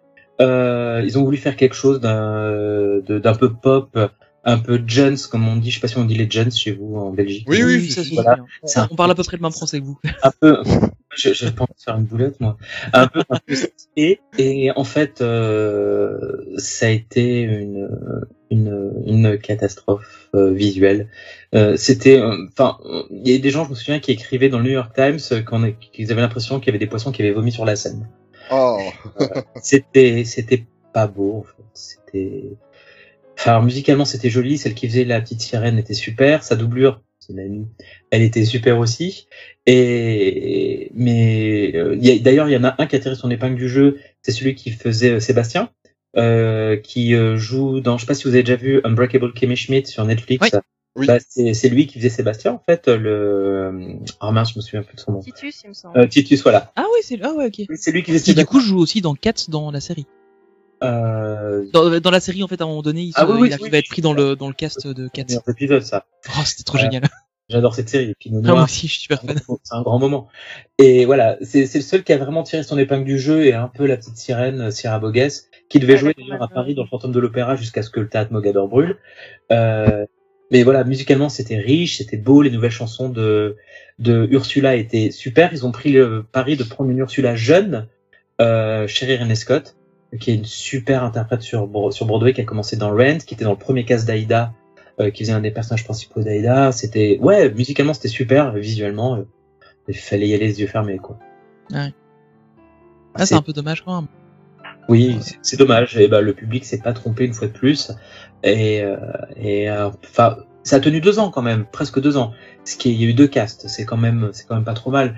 Mais voilà, je pense que Disney euh, s'est pris une, s'est pris une, une méchante baffe quand même avec ce show. Je crois que c'est, c'était même pire que Tarzan euh, artistiquement parlant. P- petite question. Euh...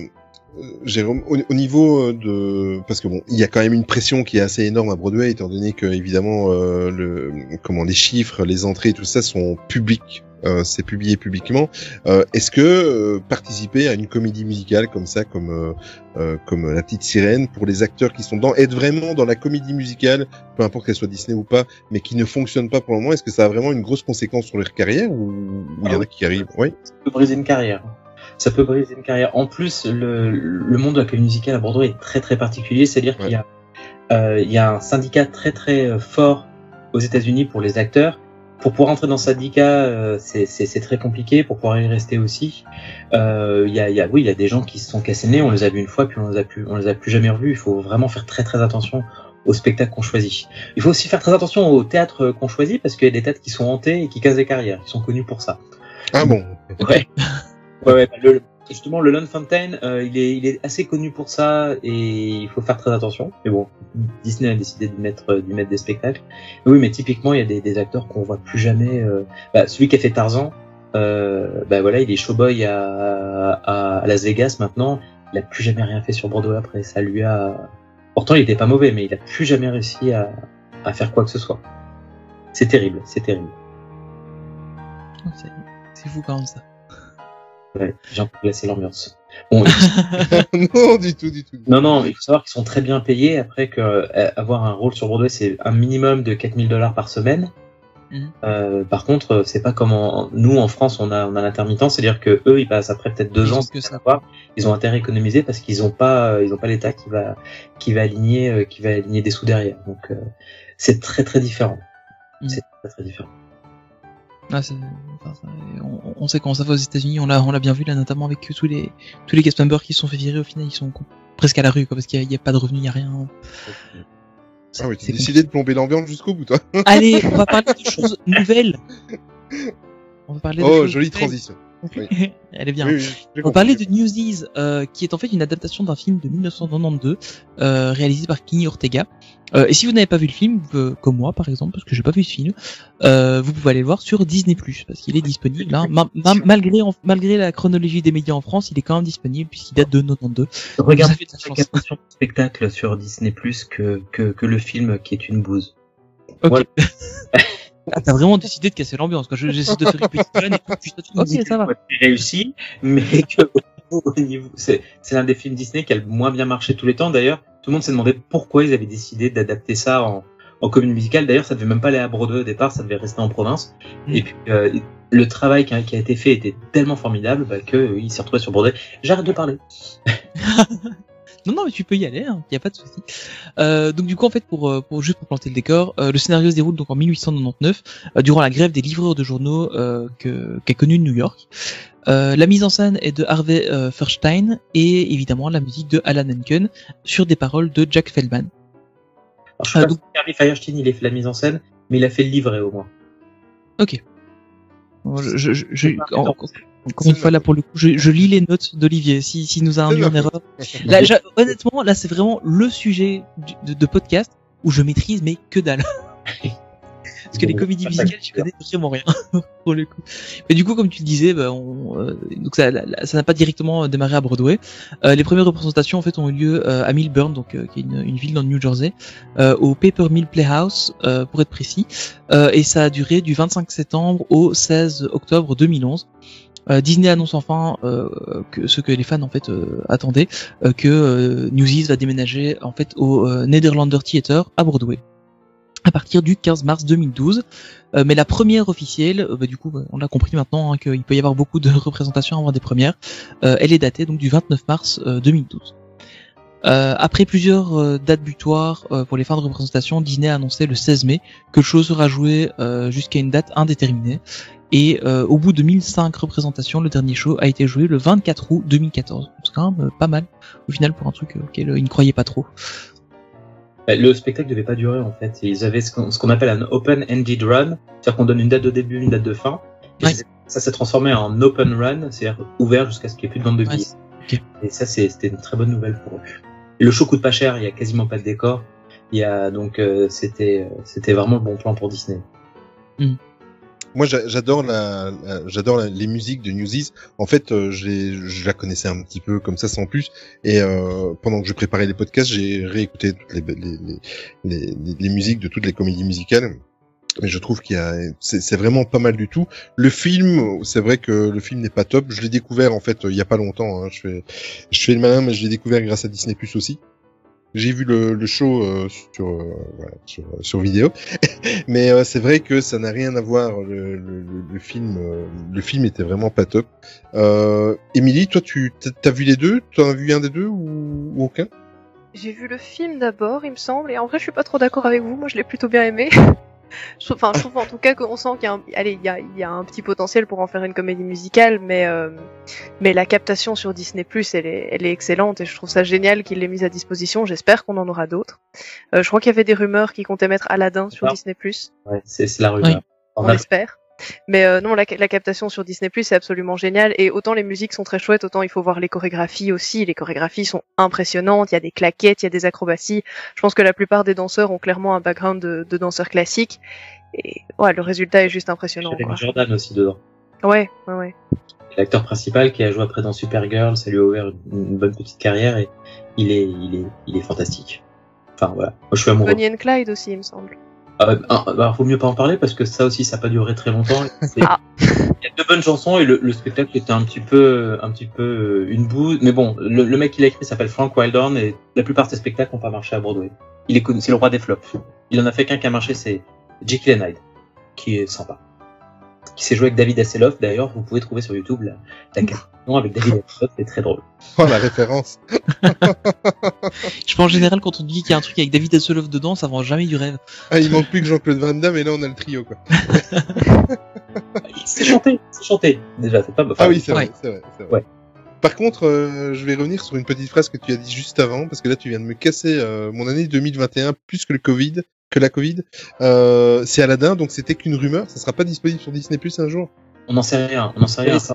Tous les spectacles, de toute façon, en Broadway sont tournés, enfin, sont filmés, quoi qu'il ouais. arrive, toujours filmés. Euh, pour la, ce qu'on appelle la, la, la, la, il y a une bibliothèque, en fait, au Kennedy Center, euh, qui, ou, c'est au Kennedy Center ou Lincoln, non, au Lincoln Center.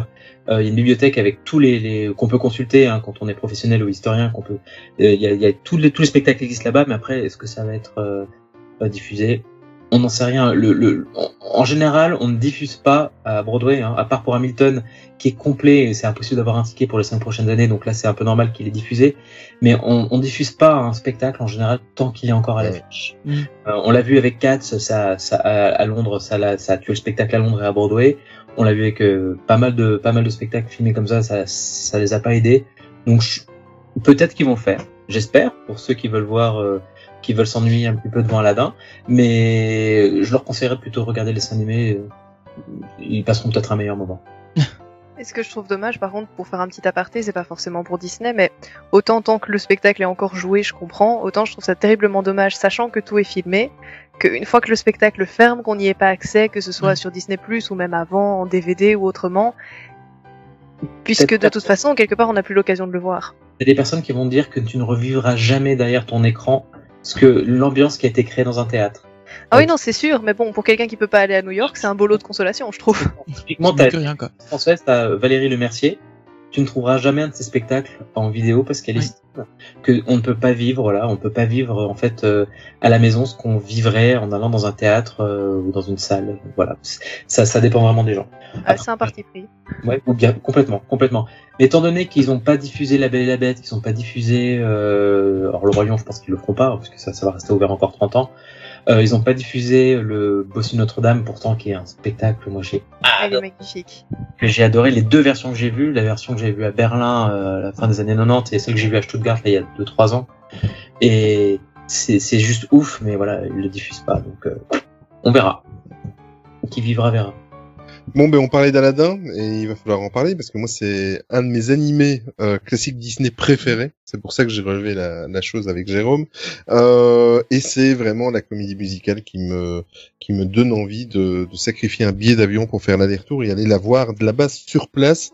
Ben évidemment c'est Aladdin, donc euh, scénario de Chad Begelin, musique d'Alan Menken évidemment, Howard Ashman est dans le coin aussi, et euh, Chad Begelin et Tim Rice euh, également pour les paroles. Comme très souvent, la première n'a pas eu lieu à Broadway, mais à Seattle, au Fifth, Fifth je sais jamais comment on prononce ça. Avenue Theatre. Voilà, ah, exactement. Theatre, ouais. Avenue Theatre, donc euh, à Seattle, le sept juillet deux mille onze, pardon. Lors de l'annonce officielle en fait de l'arrêt, ils ont profité de, au moment où ils ont annoncé l'arrêt de Mary Poppins, donc euh, quand ils ont dit que le trois mars deux mille treize ça s'arrêtait au New Amsterdam Theater, Disney par la même occasion a balancé la sauce en disant que c'est pas grave, Aladdin euh, allait arriver assez rapidement, mais ce n'est qu'en août deux mille treize que la date de la, la première représentation est annoncée, donc Aladdin, première représentation le vingt-six février en deux mille quatorze. La véritable grande première en fait se déroulera euh, finalement le premier février, et le show est toujours à l'affiche actuellement à Broadway au même titre que le, le Roi Lion, mais vous connaissez la suite avec ce maudit virus dont on taira le nom évidemment parce qu'il y en a marre de l'entendre celui-là. Euh, moi Aladdin, rien que le génie là, il y a, je, je ne connais pas son nom mais il y a. C'est le... James Monroe Iglehart le premier. En mais tout cas. ce ce mec, il me fout des frissons avec sa voix. Il y a une vidéo qui circule sur YouTube où il il, il, il chante donc accompagné au piano de d'Alan Menken et de celui qui fait euh, euh, Aladdin. Et, et il chante à ce moment euh, une musique de, de Hercule, mais c'est juste, je vais, je vais un petit peu penser avec euh, Tony, voir pour mettre le lien, c'est juste d'une, ce mec, c'est, ouais, c'est juste énorme. Il chante, il chante pas mal de chansons d'Alan Menken. Il y a ouais. tout un medley en fait quand il rencontre Aladdin, où il chante de la petite sirène, du Hercule et plein de choses et qui est très. Et si on, s'il faut aller voir ce, ce spectacle, c'est pour le génie. Enfin, moi, c'est, c'est mon avis là-dessus. C'est, c'est vraiment ce qu'il y a, ce qu'il y a de bien dans le spectacle. Et il y a une version d'ailleurs, enfin, sa version de, de James Monroe Iglehart de, de Friend Like Me qui est sur YouTube. Il faut aller voir juste, allez, ne serait-ce que juste celle-là, je trouve qu'elle est géniale, c'est tellement une, et je me dis que ça n'a pas dû être simple non plus de passer, allez, de passer derrière Robin Williams, même si c'est pas le même environnement non plus, je pense qu'il a pas mal marqué les gens, okay. euh, en jouant le génie, et je, Allez, je trouve qu'il fait ça admirablement bien. Et euh, allez, si je dis pas de bêtises, Monroe Iglehart, il est pas mal dans l'univers Disney parce qu'il a fait une voix dans dans la série Réponse. C'est lui qui fait euh, Lance Strongbow pour ceux qui ont vu la série. Euh, il a joué dans Hamilton. Et alors j'ai vu qu'il a commencé à écrire oui. des comics pour Marvel aussi. Oui, il est tout okay. jeune. Ouais, et c'est vrai qu'il a joué dans Hamilton. Là, il est parti du génie justement pour la jouer sur Hamilton. Mais pourquoi ils ne pourquoi ils ne l'ont pas pris à la place de Will Smith dans le live action? Bon sang. Mais c'est il juste prendre des tickets et c'est pas un nom. Il a gagné. Alors il a gagné un, un Tony Award hein, pour son rôle. D'ailleurs c'est le seul la seule récompense quasiment que le, que ce show qui est pas exceptionnel euh, a gagné. Et euh, c'est, tout tout repose sur ses épaules. Tout tout. Mm. tout. repose sur les épaules du génie. Si t'as pas un bon génie, déjà que le enfin, je veux pas casser, je veux pas casser le rêve parce qu'il y en a qui adorent ce spectacle. Bon, il a fait un flop à Londres, hein, il a fermé, euh, il a fermé il y a pas longtemps, il a pas très bien marché. Il y a vraiment qu'à New York où c'est devenu une attraction à touristes euh, qui fonctionne, ce spectacle. Mais voilà, il faut aller le voir pour les effets spéciaux, il faut aller le voir pour les décors qui sont énormes, et il faut aller voir surtout pour le génie. Euh, le mec, il fait cent vingt kilos, il ne souffle jamais, c'est... Exact. C'est, moi je me dis, mais je veux faire ça. Je veux. Ça. Il fait des claquettes, il joue, il est, il est drôle. Disons que les autres personnages autour, enfin, font, sont, sont un petit peu pâles à côté. Jasmine, enfin. Elle manque de charisme, je trouve. Ouais, elle manque de charisme. Ils avaient, ils avaient, quand ils ont créé le, la comédie musicale Aladdin pour euh, Disneyland à Anaheim, ils avaient rajouté des chansons pour Jasmine, qu'ils ont enlevées, euh, qui étaient super et qu'ils ont enlevées justement pour en mettre d'autres quand ils ont monté le, le, le show à Broadway. Et j'ai pas compris pourquoi, parce que c'était superbe en fait ce qu'ils devaient ajouter. Et là, pff, le fait qu'il n'y ait pas à bout aussi, ça, ça peut en, en insupporter certains, mais bon, techniquement, je vois pas comment ils auraient fait. Ouais, mais justement, j'ai trouvé ça assez marrant parce qu'ils ont enlevé Abu, il me semble qu'ils ont enlevé Raja aussi. Oui, ils ont enlevé Raja. Et ouais. que Iago, bon, ils ont gardé le personnage, mais c'est devenu un humain, quoi. Et je me suis demandé si c'était pas suite justement au flop de La Petite Sirène. Où euh, bon, on a tenté de représenter des animaux, mais c'est assez, enfin, c'était assez raté. Est-ce qu'ils se sont pas dit suite à ça, bon, les animaux, on va éviter, euh, c'est trop risqué, et, et de tout simplement mettre des personnages humains à la place. C'est, c'est, c'est purement technique mmh. pour avoir des pupettes, euh, parce que dans le Roi Lion, ça marche super bien les marionnettes, ça marche dans, il y a plein de spectacles à New York où les, où les pupettes marchent pas trop mal. Et là, euh, c'est, c'est vraiment ce que... S'ils si, si pouvaient pas avoir Abu, ils n'auraient aucun autre personnage. Enfin, je pense que ça doit être quelque chose comme ça. Donc du coup, on a, voilà, on a les copains d'Aladin, les copines de Jasmine, et euh, ça, ça un petit peu là. Mais bon, le tapis, la scène du tapis volant est ouf. Je vous, si quelqu'un me dit, peut me dire comment ça marche, je suis preneur. D'accord, on va regarder ça. On va essayer de, on va essayer de trouver la solution. Il n'y a pas de problème. Euh... euh, la dernière, Tony, euh, celle. Où Pourquoi tu m'as dit... Pourquoi tu me l'as laissée celle-là hein? Mais Pourquoi parce que je sais, je sais que tu y tiens celle-là. Non, j'y tiens pas. C'est juste que j'ai une petite fille de six ans. T'as pas envie d'être libéré et délivré? Bah écoute, euh, non. J'en ai marre en fait de la Reine des Neiges. Voilà. J'ai bien aimé au début, mais là maintenant j'en peux plus. Pourtant, les, les chansons sont tellement top. Ouais, c'est clair, c'est clair. Je, je dis ça, mais au final, j'aime toujours bien quand, quand en ah. tout cas, quand je regarde les films. Euh, donc du coup, ben voilà, hein, euh, la Reine des Neiges. Euh, donc il y a eu un musical de la Reine des Neiges, évidemment. Euh, évidemment, je suppose que vous avez déjà la musique en tête, hein, de juste en parler. Et c'est déjà en janvier deux mille quatorze euh, que. Alors, je, je vous lis exactement texto ce qui est écrit.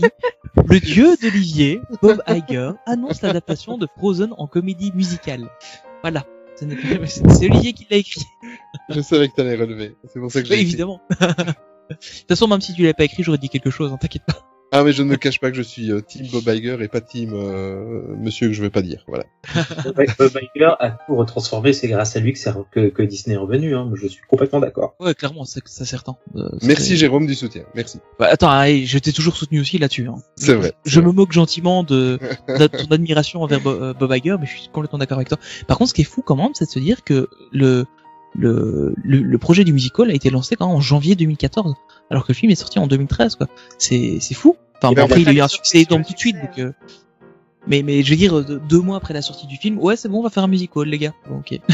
Et en fait, j'ai lu une news, en fait, sur un site américain, euh, que j'ai retrouvé, et euh, Bob Iger, dans une interview, a déclaré que, euh, en réalité, la comédie musicale, ils en parlaient déjà, alors que le film n'était pas encore sorti. Euh, ouais. c'est... C'était pas de la pré-production, mais c'était déjà euh, euh, verbalement évoqué dans, dans les coulisses à Disney euh, de, d'en faire directement une euh, comédie musicale. Après, on se rend compte aussi, enfin, le, le, le film est clairement euh, un bon candidat pour ça. Enfin, euh, de manière générale, tous tous les films qui ont été adaptés en comédie musicale à Broadway, mais les musiques de, de Frozen sont tellement euh, incroyables que c'est ah, pas choquant, quoi. Bah, moi, je trouve que les nou- en plus, je trouve que les nouvelles musiques qui ont été ajoutées par oui. les pour justement le musical, il y a une chanson de Elsa, sa grande chanson du deuxième acte, euh, Monster, qui est, enfin, je trouve que cette chanson est oufissime, elle est dure à chanter, elle est, elle est prenante, je trouve qu'elle est plus belle que Let It Go, Libéré, délivré.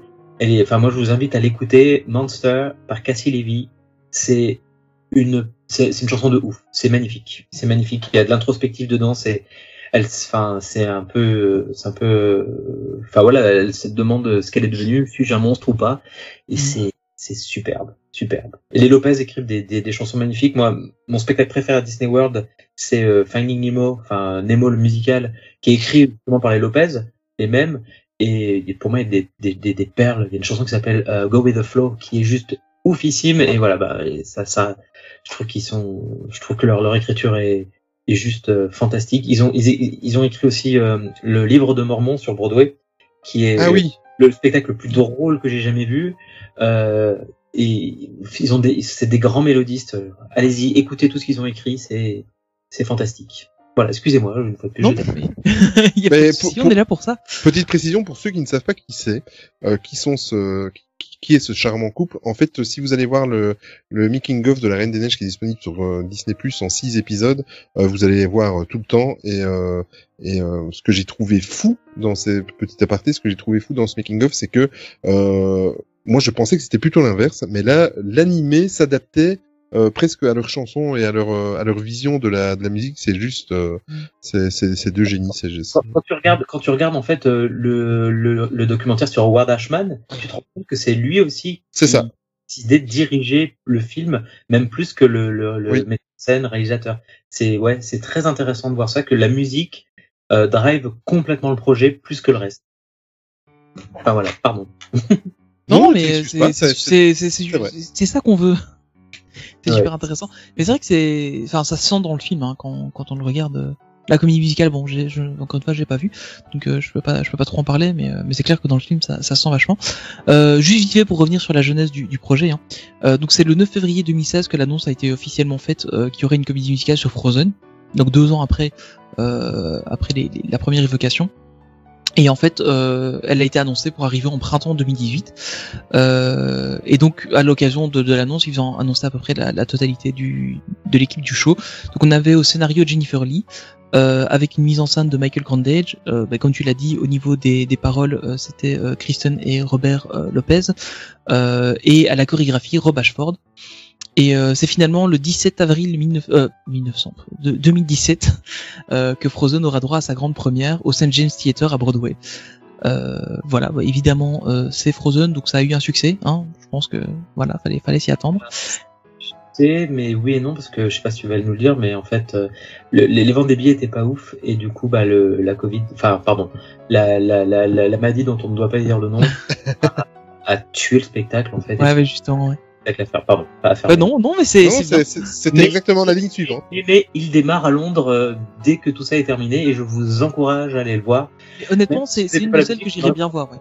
Ouais, vous en aurez pour votre argent. Rien que la, la transformation euh, pendant Let It Go, euh, tout le monde est toujours là. Waouh! Je l'ai vu en vidéo. Ouais. Ah, donc t'as vu le changement de robe? C'est a... magnifique avec les effets sur euh, les décors et tout ça, c'est juste magnifique.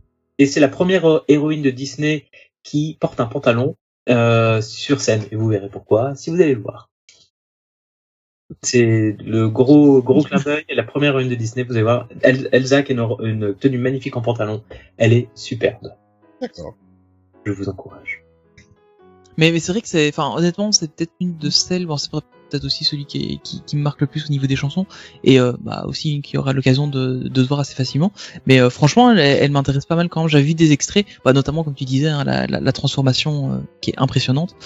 Euh, et enfin euh, ouais, clairement, je pense que que c'est une que je pourrais aller voir. Ça et Le Roi Lion euh, le jour où, où ça sera à Mogador, euh, comme ça est annoncé depuis. Moi, te... ça, c'est obligatoire de venir avec moi, Anthony. Ça, ouais, je pense que là ouais, j'irai bien avec toi. Ouais.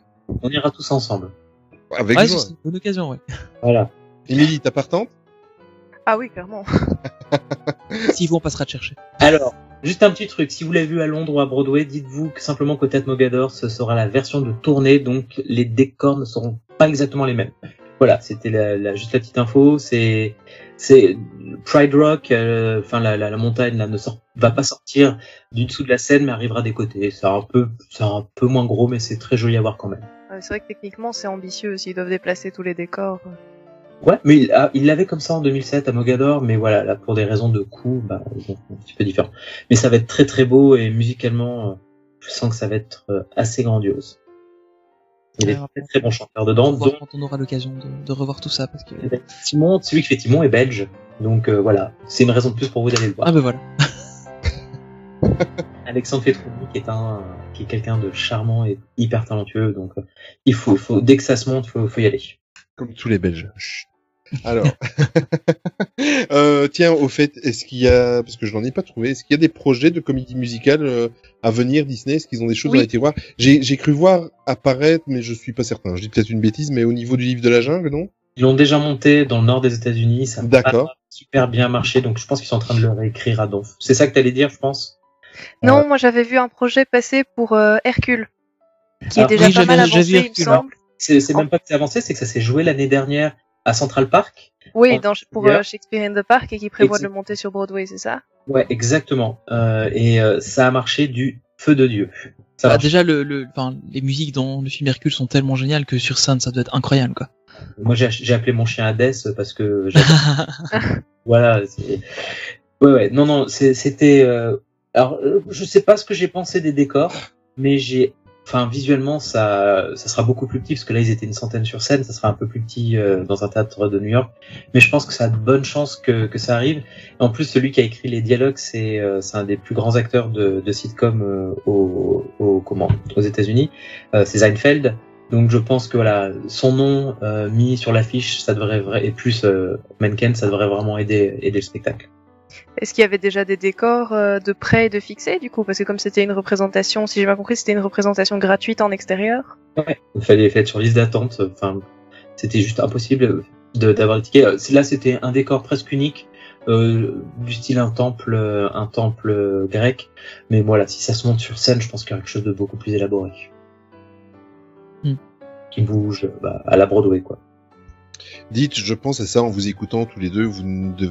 vous devriez faire un podcast ensemble sur les comédies musicales. ah, bah, quand tu veux, hein. Ouais, c'est vrai, moi j'ai déjà mon émission Bord de Canapé qui m'avait pris pas mal de temps euh, pendant pendant bah, le confinement, le premier confinement.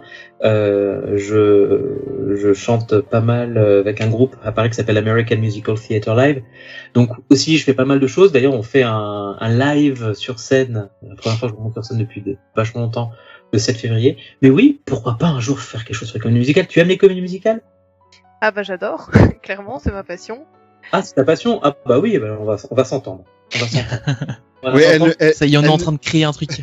Elle ne le dit pas, mais elle, enfin, elle va certainement le dire après, mais elle a une chaîne YouTube où elle fait, euh, voilà, elle, elle démontre euh, son art et euh, sincèrement, euh, vous devriez vous échanger un petit peu euh, vos chaînes YouTube et tout ça, franchement, avec c'est les... très très bah, bien. Disons que pour l'instant, je termine mes études. Après, euh, j'aimerais beaucoup me lancer dans la comédie musicale. Pour l'instant, je vais déjà terminer mon mémoire, mais, euh... mais après, j'espère. Veux... Vais... Tu veux faire quoi dans le comédie musicale? Chanter, danser ou. Ah, tout, hein, de ah, tout. Eh ben, écoute, euh, je suis en train de chanter La Belle et la Bête Junior dans le village de mon mari avec les enfants, donc euh, on pourra parler de, on pourra parler de de, de, de tout ça. Oui, parce avec qu'il existe de toutes les comédies musicales, euh, on peut acheter les droits pour pour les adultes, mais il y a aussi des versions juniors qui existent. Ah oui. euh, Enfants, si vous voulez euh, acheter les droits et les monter euh, à droite à gauche euh, dans les écoles, euh, les salles des fêtes, ainsi de suite. La petite, par exemple, là, là, je fais La Belle et la Bête. Tout ce qui est du dialogue, en fait, euh, a été transformé en plusieurs narrateurs, en fait, qui racontent l'histoire. Et, et toutes les scènes un peu violentes, un peu noires, sont coupées euh, pour que les, les enfants n'aient pas peur. C'est vraiment très sympa. Je vous le conseille. Ah, c'est top ça. Est-ce qu'il n'y a pas des versions aussi pour les pour les lycées américains qui vendent? Oui, oui, oui c'est, c'est la version adulte en général. C'est la Ouais. C'est, ou, c'est, sauf s'ils sont trop jeunes, là c'est la version junior qui entre, qui entre en compte. Ouais. Complètement. C'est, euh, y a un dealer américain qui s'appelle M T I, Musical Theatre International, qui vend les droits euh, pour les différents pays, dont euh, la Belgique et la France, et les États-Unis. Je vous le conseille fortement. C'est, c'est intéressant. De... J'imaginais pas que c'était aussi entre guillemets simple euh, de, de monter comme ça. Euh... Enfin, je Alors, pense qu'après les droits sont pas gra... sont, sont pas donnés, mais euh... Tarzan, typiquement, euh, ils ont réussi à le rentabiliser grâce à ce genre de choses. D'accord. Vu que c'était un énorme flop sur sur Broadway, ben voilà, ouais. Ils le rentabilisent, ils vendent les droits pas très chers à plein à plein plein de de, de, de d'écoles qui le qui le montent par la suite. Ouais. Mmh. Je pense qu'on est aussi moins au courant parce que autant aux États-Unis, bon, de ce que j'ai l'impression en tout cas, il y a pas mal de lycées qui montent leur comédie musicale chaque année. Autant en Belgique, euh, du point de vue comédie musicale, c'est un peu le c'est désert. Alors, ah, déjà un théâtre, c'est déjà compliqué quand tu veux monter une troupe dans ton école. Ah ouais.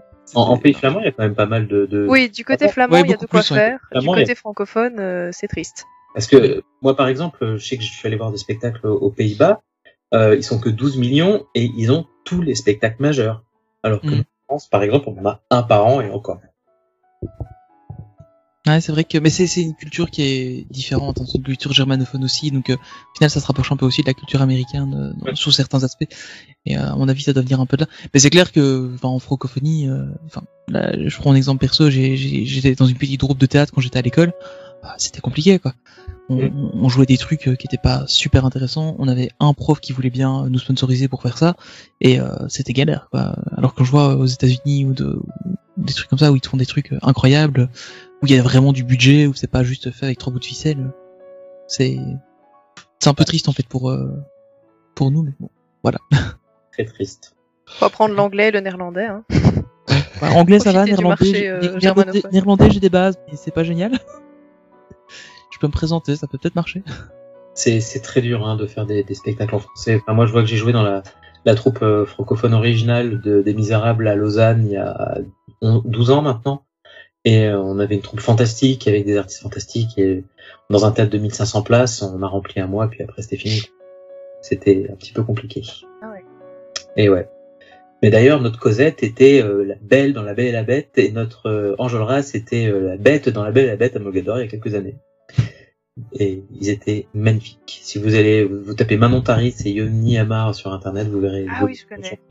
Et euh, en plus d'être des êtres délicieux, ce sont des très très très bons comédiens chanteurs.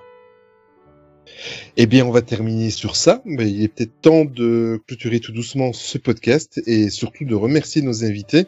Donc, on espère qu'on vous a fait un petit peu rêver, qu'on vous a appris quelques quelques histoires et plusieurs choses grâce à nos invités, surtout concernant l'institution qu'est Disney on Broadway. En tout cas, ça donne envie de faire d'autres podcasts dédiés au musical Disney.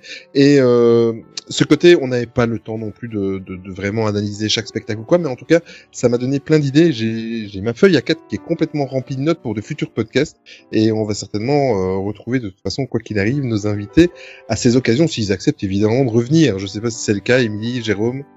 C'est oh, toujours un plaisir. plaisir. Ah, déjà, Jérôme, dans six mois, c'est déjà planifié, il revient, donc euh... oui, voilà. On a pris nos habitudes maintenant. Mais en tout cas, merci beaucoup à tous les deux de, de nous avoir accompagnés. Euh, Jérôme, tu rappelles un petit peu où on peut te trouver sur les internets, les réseaux sociaux, et cetera. Qu'est-ce que tu fais exactement? Et voilà. Alors moi, moi, mon, mon truc, c'est un peu un marché de niche, hein, c'est la Disney Cruise Line. Donc euh, j'ai un, une page Facebook qui s'appelle euh, Croisière Disney en français. Là-dessus, il y a un forum avec euh, pas mal de monde où on, où on se pose des questions, on se répond si vous avez des questions, parce qu'il n'y a pas grand-chose en français. J'ai une chaîne YouTube, Ma Croisière Disney, où vous trouvez euh, en général des, des trucs et astuces et euh, des, des vlog reports euh, de, bah, de toutes mes... C'est super intéressant. Voilà. J'ai, Surtout j'ai le dernier de, voyage de, que tu as fait. C'était un peu triste, mais c'était oui, tellement alors, bien. Ouais, mais c'est pas grave. Enfin, euh, voilà, comme je dis toujours, je suis en bonne santé. Et puis, on repartira quand tout ça sera fini. Ouais. Et puis, voilà. Sinon, bah, mes chaînes, euh, bah, j'ai euh, Bro- euh, euh, Broadway Canapé, qui était notre émission euh, avec des, des gens du théâtre musical euh, pendant le premier confinement. Et American Musical Theater, qui est une, une association euh, française euh, avec des Américains, enfin, un peu des, des francophones et des anglophones, où on fait des open mic. Euh, c'est-à-dire qu'on invite des gens à chanter les chansons qu'ils veulent chanter euh, de Broadway. Il y a souvent du Disney d'ailleurs. Donc voilà, là vous pouvez me mmh. ben, merci beaucoup Jérôme. Et toi Émilie, où est-ce qu'on peut te retrouver si, si on veut en savoir un peu plus sur toi? Alors, j'ai une petite chaîne YouTube. Euh, donc à mon nom, c'est Émilie Daravi, D A R A V Y, où j'ai commencé à faire des, des reprises musicales au ukulélé. Je l'ai un peu délaissé euh, malheureusement avec mes examens, mais j'y reviens très vite. Et voilà, si ça vous intéresse, vous pouvez aller y jeter un œil. Franchement, aller jeter un œil, c'est super cool. Oui, merci. C'est, c'est franchement c'est très chouette. C'est vrai, tout à fait. Ben encore merci à tous les deux, euh, vos connaissances et votre amour de tout cet univers de Disney. Sincèrement, ça, ça a fait du bien et c'est, c'est chouette de discuter entre passionnés à la cool comme ça. Ça fait beaucoup de bien et ça fait oublier ce qui se passe actuellement. Euh, encore merci. Ben je vais laisser euh, Tony le soin de clôturer ce podcast. Oui, écoute, je te remercie, Olivier, de me laisser le soin de oh. clôturer ce podcast. Euh, ben voilà, donc comme d'habitude, hein, ben merci encore à vous. Euh, je vous remercie aussi tous les deux parce que c'était vraiment un super truc. Même si je connaissais pas du tout le sujet, hein, ça, enfin, ça, voilà, ça m'a donné envie de m'y mettre un petit peu plus. Donc peut-être que je vais commencer à regarder un peu du côté des comédies musicales. Ça fait encore un truc de plus à, à, à rajouter. Ça va faire beaucoup, mais bon. On va regarder un peu à ça. Euh, mais sinon, bah, nous vous nous retrouvez euh, donc du coup tous les quinze jours euh, dans un podcast. Euh, vous nous retrouvez évidemment donc sur iTunes, Spotify, Deezer, Google Podcast, un peu partout. Si on n'y est pas, n'hésitez pas à nous envoyer un message. On essaie de se rajouter euh, là où vous voulez nous écouter. Euh, si vous pouvez sur les applications de podcast que vous utilisez, bah, n'hésitez pas à laisser un petit message, un petit, une petite note, et cetera. Ça nous permet de faire un peu de référencement. Euh, évidemment, il y a notre site internet metrictacu point com où vous avez les liens vers à peu près tout ce qu'on fait, enfin euh, non, vers tout ce qu'on fait, euh, ainsi que euh, de toute façon les podcasts qui sont disponibles directement en écoute sur le site. Donc si vous n'avez même pas d'application de podcast, vous pouvez aller l'écouter directement là-bas. Euh, vous pouvez aussi nous rejoindre sur notre Discord où on passe de très bons moments, discord point metrictacu point com ou encore une fois vous avez le lien directement sur metrictacu point com. Euh, on passe plein plein plein de bons moments là-dessus. Euh, on s'amuse très bien, donc voilà, c'est cool. Euh, vous retrouvez aussi sur notre site, bien évidemment, tout de, tous les articles qu'on a évoqués euh, tout à l'heure. Euh, et puis vous retrouvez aussi euh, Metricte Actu sur les réseaux sociaux, euh, arobase Metricte Actu sur Facebook, Instagram, Twitter. Il y a toujours euh, la chaîne YouTube qui existe, mais euh, ah, c'était une autre époque, dirons-nous. Euh, et puis vous retrouvez euh, Olivier, euh, si vous voulez le retrouver lui-même, euh, c'est Oli Disney M S A. Et moi, c'est Tony P L T avec un H à Tony parce qu'il n'y avait plus sans le H, voilà. Tu fais toujours bien les fins de podcast, c'est magnifique Tony, merci beaucoup. Euh, alors la musique de fin... Euh... Que de compliments. T'as vu ça? La musique de fin aujourd'hui est proposée par Jérôme. Euh, et Jérôme, aujourd'hui, tu... qu'as-tu choisi pour, euh, pour nos petites oreilles? J'ai choisi une chanson de Tarzan, parce que voilà, euh, comme je disais tout à l'heure, autant visuellement ça ne me... ça ne m'a pas forcément beaucoup touché, mais autant au niveau de la musique... J'ai, j'ai vraiment passé un, un moment fantastique et je le je le passe encore euh, quand quand quand bah, quand je l'écoute. Et euh, c'est une chanson où on entend Tarzan enfant et Tarzan adulte euh, bah, qui se demande un peu est-ce que je dois partir avec Jane ou est-ce que je dois rester avec mes amis les singes. Et ça s'appelle Everything That I Am. Et voilà, tout ce que je suis. Et c'est musicalement, je trouve ça hyper riche et au niveau du texte aussi euh, assez prenant. Eh bien, c'est magnifique et on vous souhaite euh, une bonne découverte si vous connaissez pas ce morceau. Encore merci à tous les deux. Merci Tony, merci Jérôme, merci Émilie. On se retrouve dans quinze jours pour le prochain podcast. Et comme je dis toujours pour clôturer, surtout, n'oubliez jamais que le plus important, c'est de garder son âme d'enfant. Ciao, ciao! Salut à tous, merci beaucoup!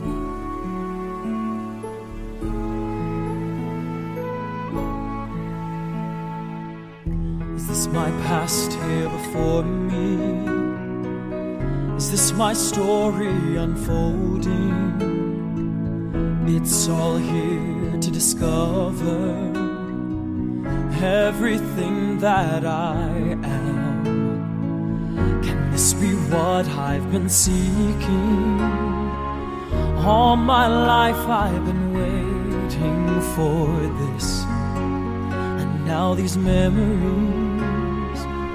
will they make me see more? Ooh, I want to know where I belong. I want to know where I came from.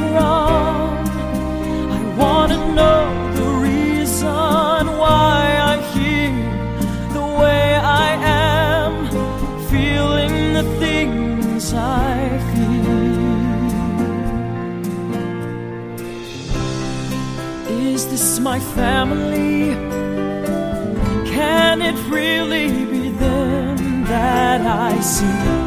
My father and mother, and in her arms, can it really be me? All these emotions I can barely control, 'cause the family I had is not the family I know. Ooh, and I gotta know where I belong. I gotta know where I came from. I gotta know the reason why I'm here the way I am, feeling the things I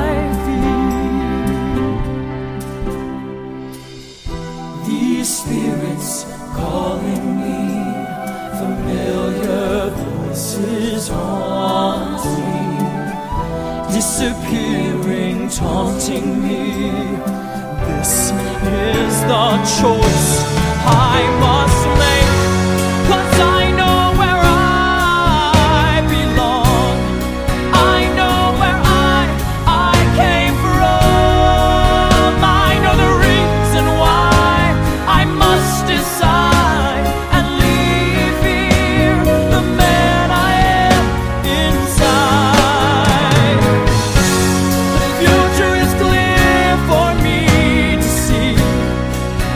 The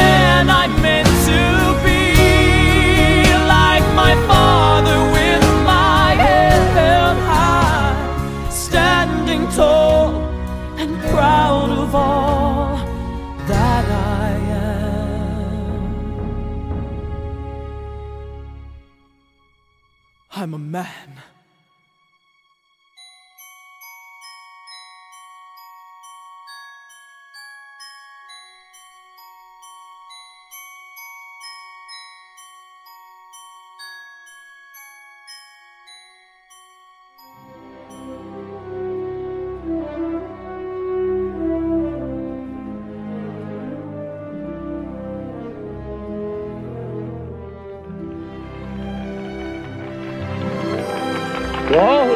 This happy place, welcome. Disneyland is your land. Here age relives fond memories of the past, and here youth may savor the challenge and promise of the future. Disneyland is dedicated to the ideals, the dreams, and the hard facts that have created America, with the hope that it will be a source of joy and inspiration to all the world. Thank you.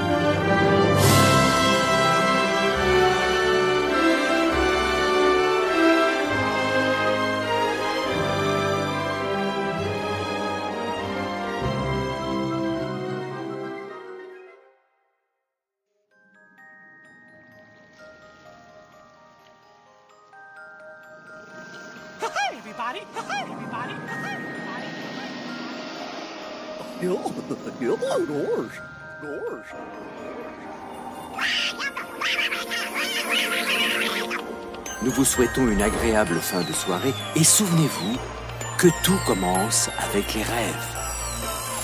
Now it's time to say goodbye. See you real soon.